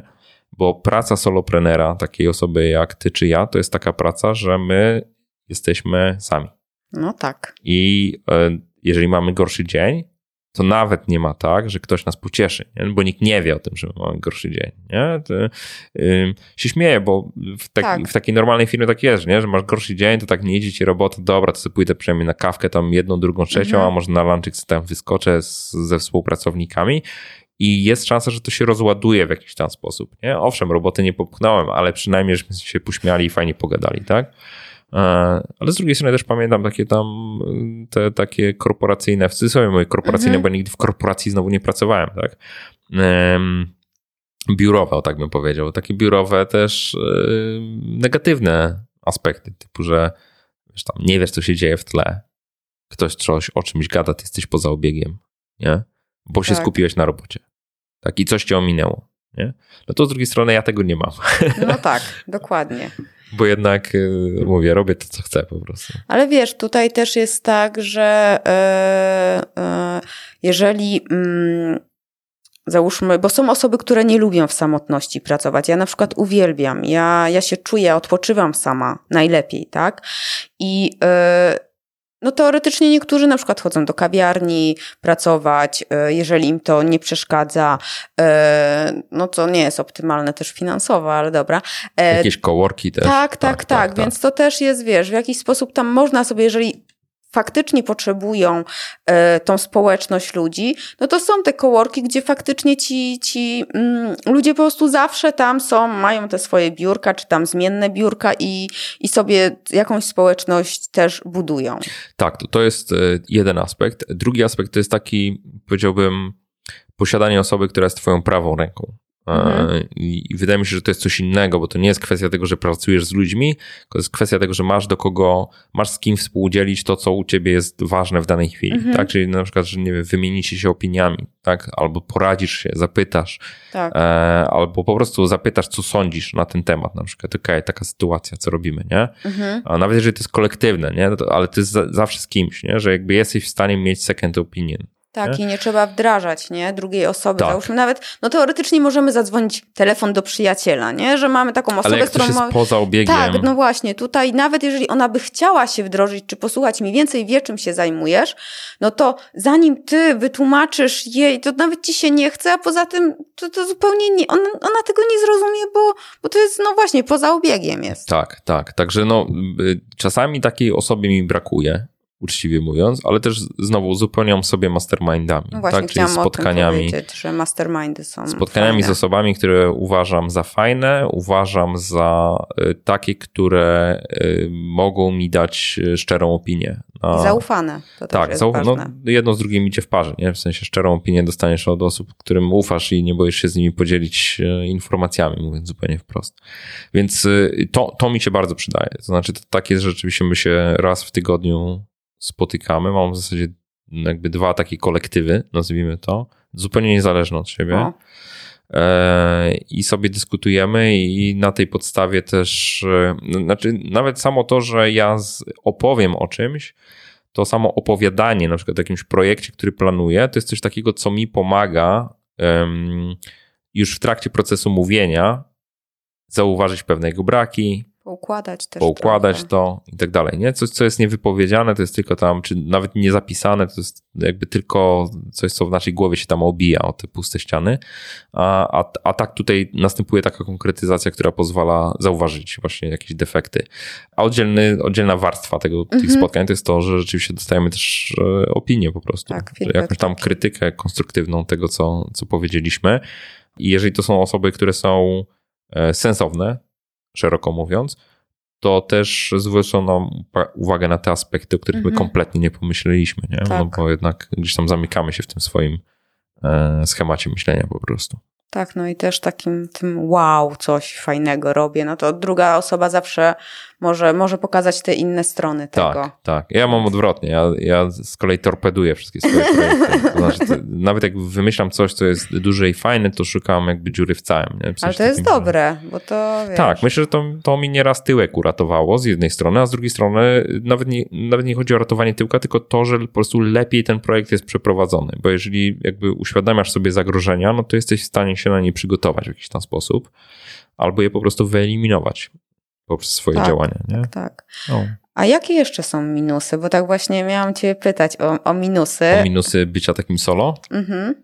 Znaczy to, co jest plusem, jest też minusem, nie? Ten, ten brak motywacji takiej mhm. zewnętrznej, bo jak masz pięciu pracowników i oni do ciebie przychodzą i każdy coś chce i to ty wiesz, że musisz popychać te projekty, te ich projekty, po, musisz im pomagać. Mhm. Jakby siłą rzeczy musisz być dyspozycyjny i to bez względu na to, czy się ma dobry humor, czy zły humor, to po prostu trzeba, nie? No bo jako kolektyw musimy osiągać jakieś tam efekty. Jak jesteś sam, to, to ty jesteś kolektywem i łatwo sobie różne rzeczy wytłumaczyć, że nie tak? tak? Łatwo odpuścić, łatwo opóźnić, łatwo przesunąć. Nikt cię z tego nie rozliczy. Więc to na pewno jest minus. Samotność też powiedziałem, że to jest drugi minus. Trzeci minus, że po prostu się nie da zrobić wszystkiego.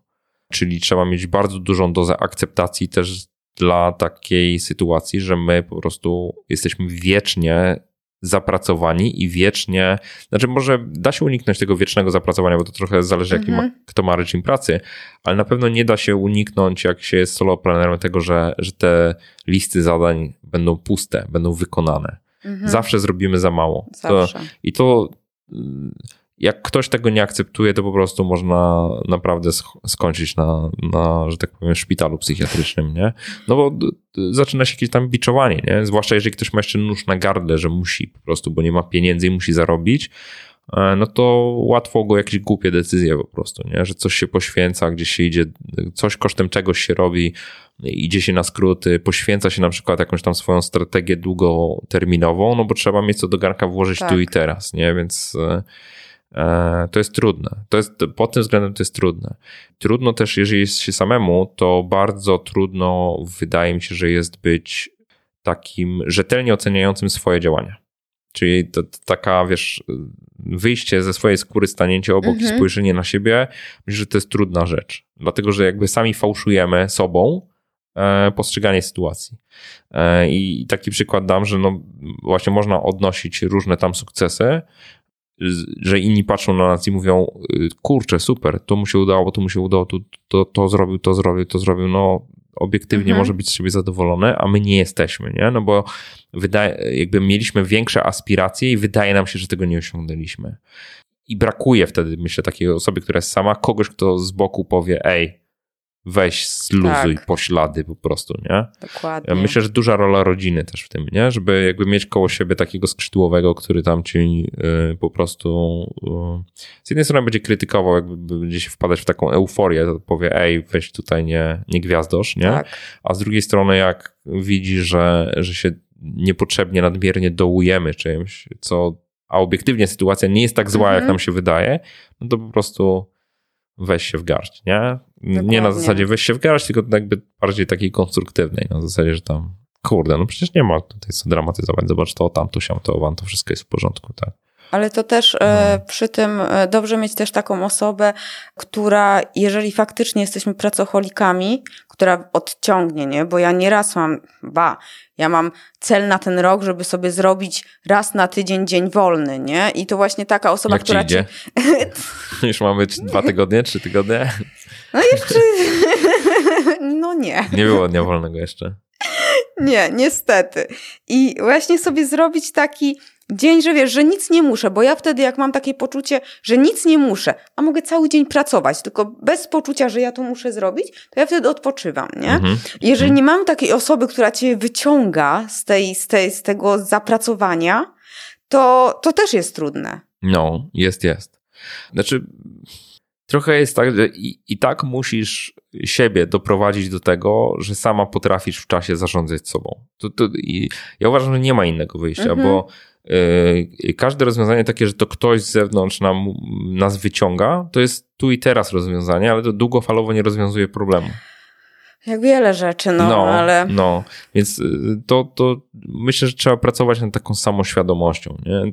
takim lubieniem siebie bez względu na to, co się dzieje, też e, e, akceptowaniem tego, że się ma jakieś tam deficyty, a, albo wręcz przeciwnie, że się na przykład coś strasznie lubi, tak? Że, bo, bo niektórzy mają tak, że na przykład nie potrafią tam swojego hobby zaakceptować. Znaczy z jednej strony to lubią, a z drugiej strony robią sobie wyrzuty sumienia, że przeznaczają na to strasznie dużo czasu na przykład, nie?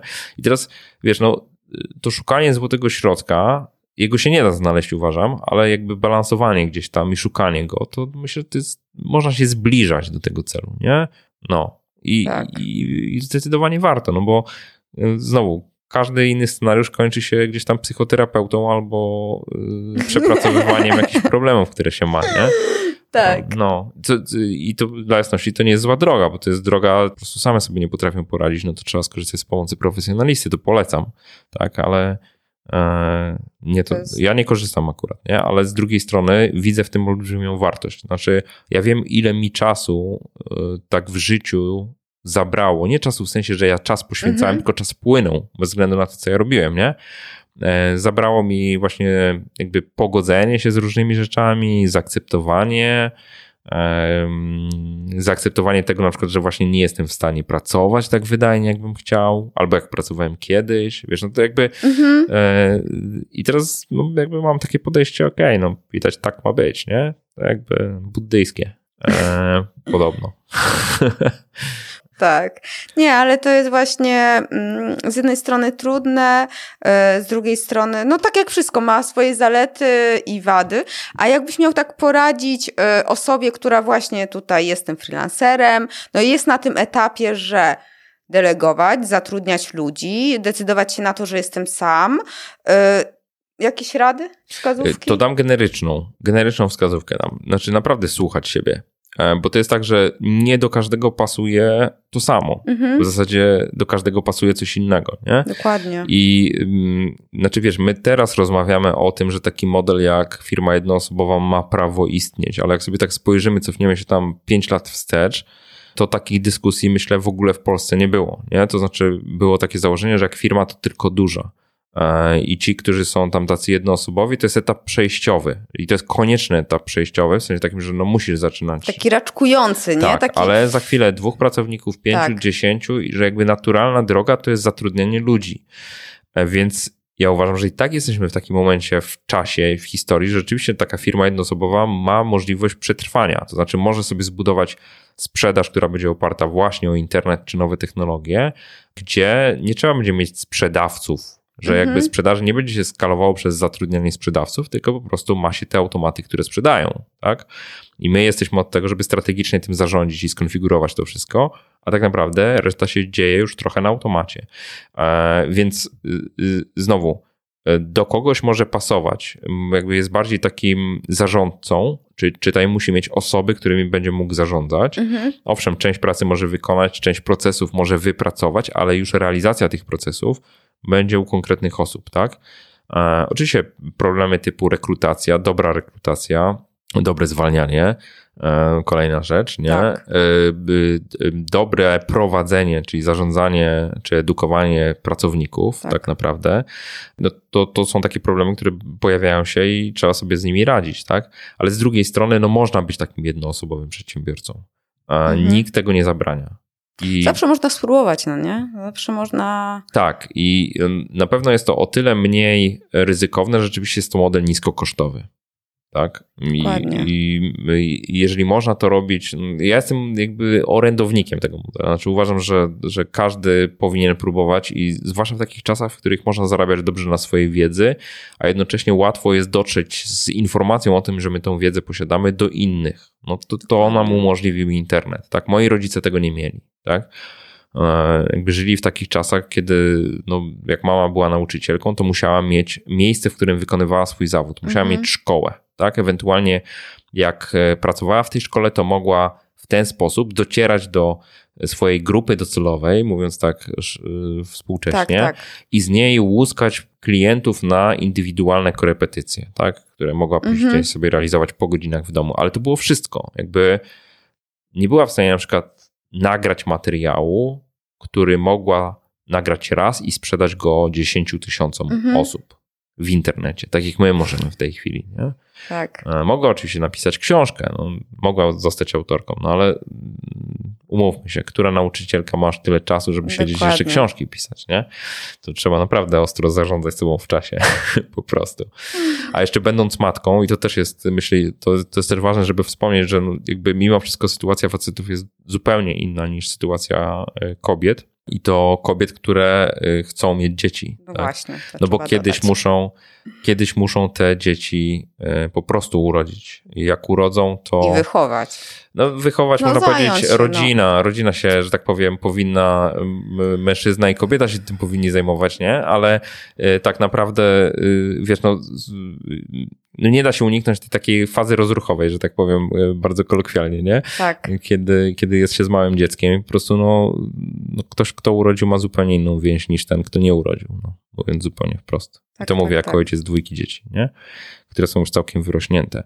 Więc y, na pewno w życiu kobiet pojawia się dużo więcej dylematów z tym związanych, czy dużo więcej trosk z tym związanych.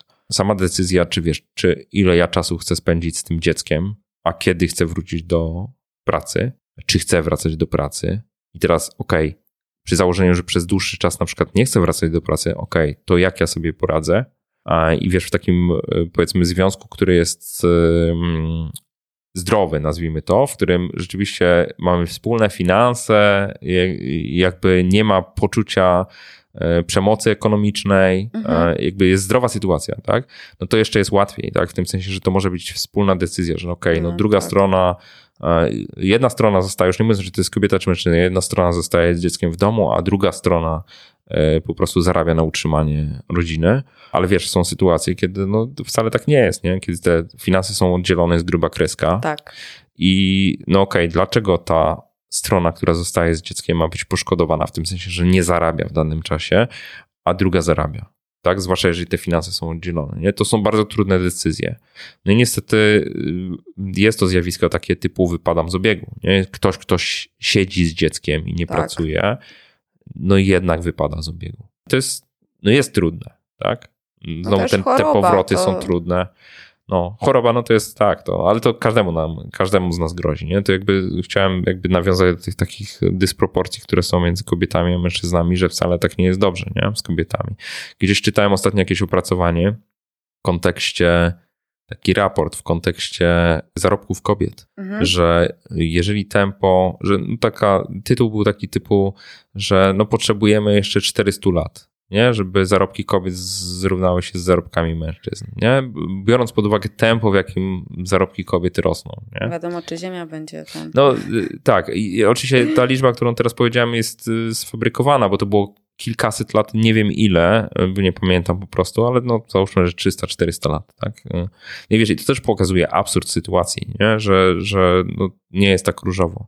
Ja też wiem z rozmów z dziewczynami przeróżnymi w różnym wieku, kobietami, dziewczynami, że mają, wiesz, kobiety mają bardzo zaniżone poczucie własnej wartości. Właśnie o tym właśnie chciałam powiedzieć, że jakoś tak, że kobiety takie są mniej odważne w tym, co robią. Ja, my, ja myślę, że nie są mniej odważne. To nie jest kwestia odwagi. Myślę, że są bardziej asekuracyjne. Jakby Okej. widzą więcej zagrożeń. Tak mi się wydaje, że jakby są bardziej myślące. Znaczy właśnie to jest pozytywne, że kobiety y, mają większą wyobraźnię na temat tego, co może pójść źle. A mi się wydaje, że też są takie mniej pewne tego, że to się uda, jednak takie... Ale to, to z tego wynika. Mi się wydaje, że to z tego wynika, bo jak Okej. sobie uświadamiasz skalę zagrożeń, to trudno ci być pewnym. No tak, no, ale A też faceci, odwaga. faceci często działają po prostu jak kamikadze. Nie? Na zasadzie, że oni nie widzą problemów. Ale to ma swoje wady i zalety, no tak, nie? to ma, znaczy to, to ma wady i zalety oczywiście, nie? że pewnie tam się częściej rozbijają, ale z drugiej strony też takie, że przez to, że nie widzą zagrożeń, to się po prostu idą jak przecinaki. tak, Nie? tak, tak. I oczywiście to jest generalizacja, to co powiedziałem w tej chwili, więc nie należy się do tego przywiązywać, ale myślę, że jako przykład to też jest ciekawe. Znaczy, częściej się spotykam z tym, że to kobiety mają taką y, zestaw obaw związanych z y, wzięciem na siebie jakiejś tam odpowiedzialności i tak dalej. I Wiesz, też to, takim, zobacz, e, mężczyźni idą jak przecinaki i to jest super. E, Znowu to jest jakieś takie generalizowanie, Tak, a kobieta potwierdzam. jak idzie e, jak przecinak, no to zawsze jest takie inne na nią spojrzenie, tak, nie? tak, że... Coś, coś, coś tu nie pasuje, nie? Coś, tu, coś, coś nie halo, tak? Jak ona tak może, nie? Nie ma Dokładnie. takiego społecznego jakiegoś przyzwolenia na to, żeby tak się działo po prostu, nie? No, powiem tak, internet jako miejsce, w którym my promujemy siebie i my sprzedajemy swoje produkty i tak dalej, jest bardzo demokratyczny pod tym względem. Znaczy w tym sensie, że on znosi te takie, tak jak w otoczeniu naszym możemy mieć pewne reakcje na to, co my robimy, to dzięki internetowi uważam, że jesteśmy w stanie docierać do tak dużej liczby osób, że w pewnym sensie te minusy, te jakby te, Mhm. taki ostracyzm, trochę, nie wiem, kobieta przecinak, nie? To ten ostracyzm gdzieś, on, on się zatraca. To znaczy, owszem, będziemy mieli te komentarze, ale będziemy też mieć dużo większą liczbę osób, które są pozytywnie nastawione do tego, co, Tak, co robimy. jest wiele nie? przykładów tego, Tak, że... tak. Więc jakby no, nie należy się skupiać na tych negatywnych, tylko właśnie patrzeć w stronę tych pozytywów i z nich czerpać i też uczyć się, jak zamieniać e, tą skalę na pieniądze po prostu. Nie? To ja chciałam jeszcze powiedzieć właśnie o kobietach, że z drugiej strony to, co powiedziałeś, że tutaj dzieci, ta rodzina, to decyzja o dziecku, to mi się wydaje, że to też jest plus dla kobiet, dlatego że są bardziej zorganizowane pod tym kątem, że e, przynajmniej z doświadczenia, że wiem, okej, chcę mieć dziecko, to, to Mhm. teraz co ja muszę, jak ja muszę Tak, jak się zadbać do tego sobie. przygotować. Tak. Znaczy, to ja może powiem coś, e, że tak powiem, takiego e, nie jest kontrowersyjne, po prostu powiem. Znaczy, ja w ogóle uważam, że kobiety są lepiej zorganizowane. Znaczy, jak spojrzysz na, e, nie wiem, moje doświadczenia mówią, że kobiety są dużo lepiej zorganizowane niż faceci, po prostu. Ja mogę tylko na siebie po, po, popatrzeć i tak ten, no ja jestem na pewno od wielu lepiej zorganizowana, to na pewno, ale ja to chyba jestem już przesadnie. E, Też wydaje mi się, że są dużo bardziej zdeterminowane. Jak już, ma, jak już wiedzą, czego chcą, to po prostu y, są takie, że wiesz, no po prostu krok po kroku to zrealizują. Tak mi się wydaje. Ale znowu generalizacja jakaś, albo wręcz odwrotnie, mam ograniczone postrzeganie po prostu i wycinek No. rzeczywistości. Jak każdy z nas, no bo nie No, jesteśmy w swoja stanie banieczka. wszystkiego ogarnąć. Dobrze, Michał, ja Ci dziękuję ślicznie. Ja Powiedz dziękuję. jeszcze, czego Ci życzyć, za co trzymać kciuki i e, no bo tutaj coś jeszcze działasz, więc... E, więc Czego więc, mi życzyć? Tak. E, Myślę, że tak, życzyć ci zdrowia. To na pewno. Najważniejsze. e, Tak, bo to jest najważniejsze, a reszta to myślę, że jakoś się poukłada. Tak, żeby się chciało, nie? Żeby- Żeby się chciało dalej to robić wszystko, po prostu. Żeby cały czas odnajdywać w tym coś takiego, co powoduje, że, e, że się ma w sobie ten ogień, nie? No. Mi się ten ogień cały czas gdzieś tam pojawia, ale czasami w takich obszarach, że mówię, kurczę, no nie, w ogóle nie chcę eksplorować czegoś zupełnie nowego. Wiesz, bo to jest, czasami jest tak, że e, znowu, tu jestem w jakichś ramach, które sam sobie wyznaczyłem. Z, wszyscy, którzy mnie konsumują, to co ja robię, Mhm. jakby są świadomi tych ram. I nagle się okazuje, że ja mm, dryfuję w jakimś zupełnie innym y, kierunku i w zupełnie inny kontekst, nie? Mhm. No i teraz pytanie, czy rozpoczynać coś nowego, czy nie, wiesz? Więc e, znowu, słuchanie siebie myślę jest najważniejsze. Nie? No, dokładnie, dokładnie. Super, to jeszcze raz dziękuję, no i zdrowia. Dzięki wielkie, dzięki wielkie. Dzięki, hej. Hej.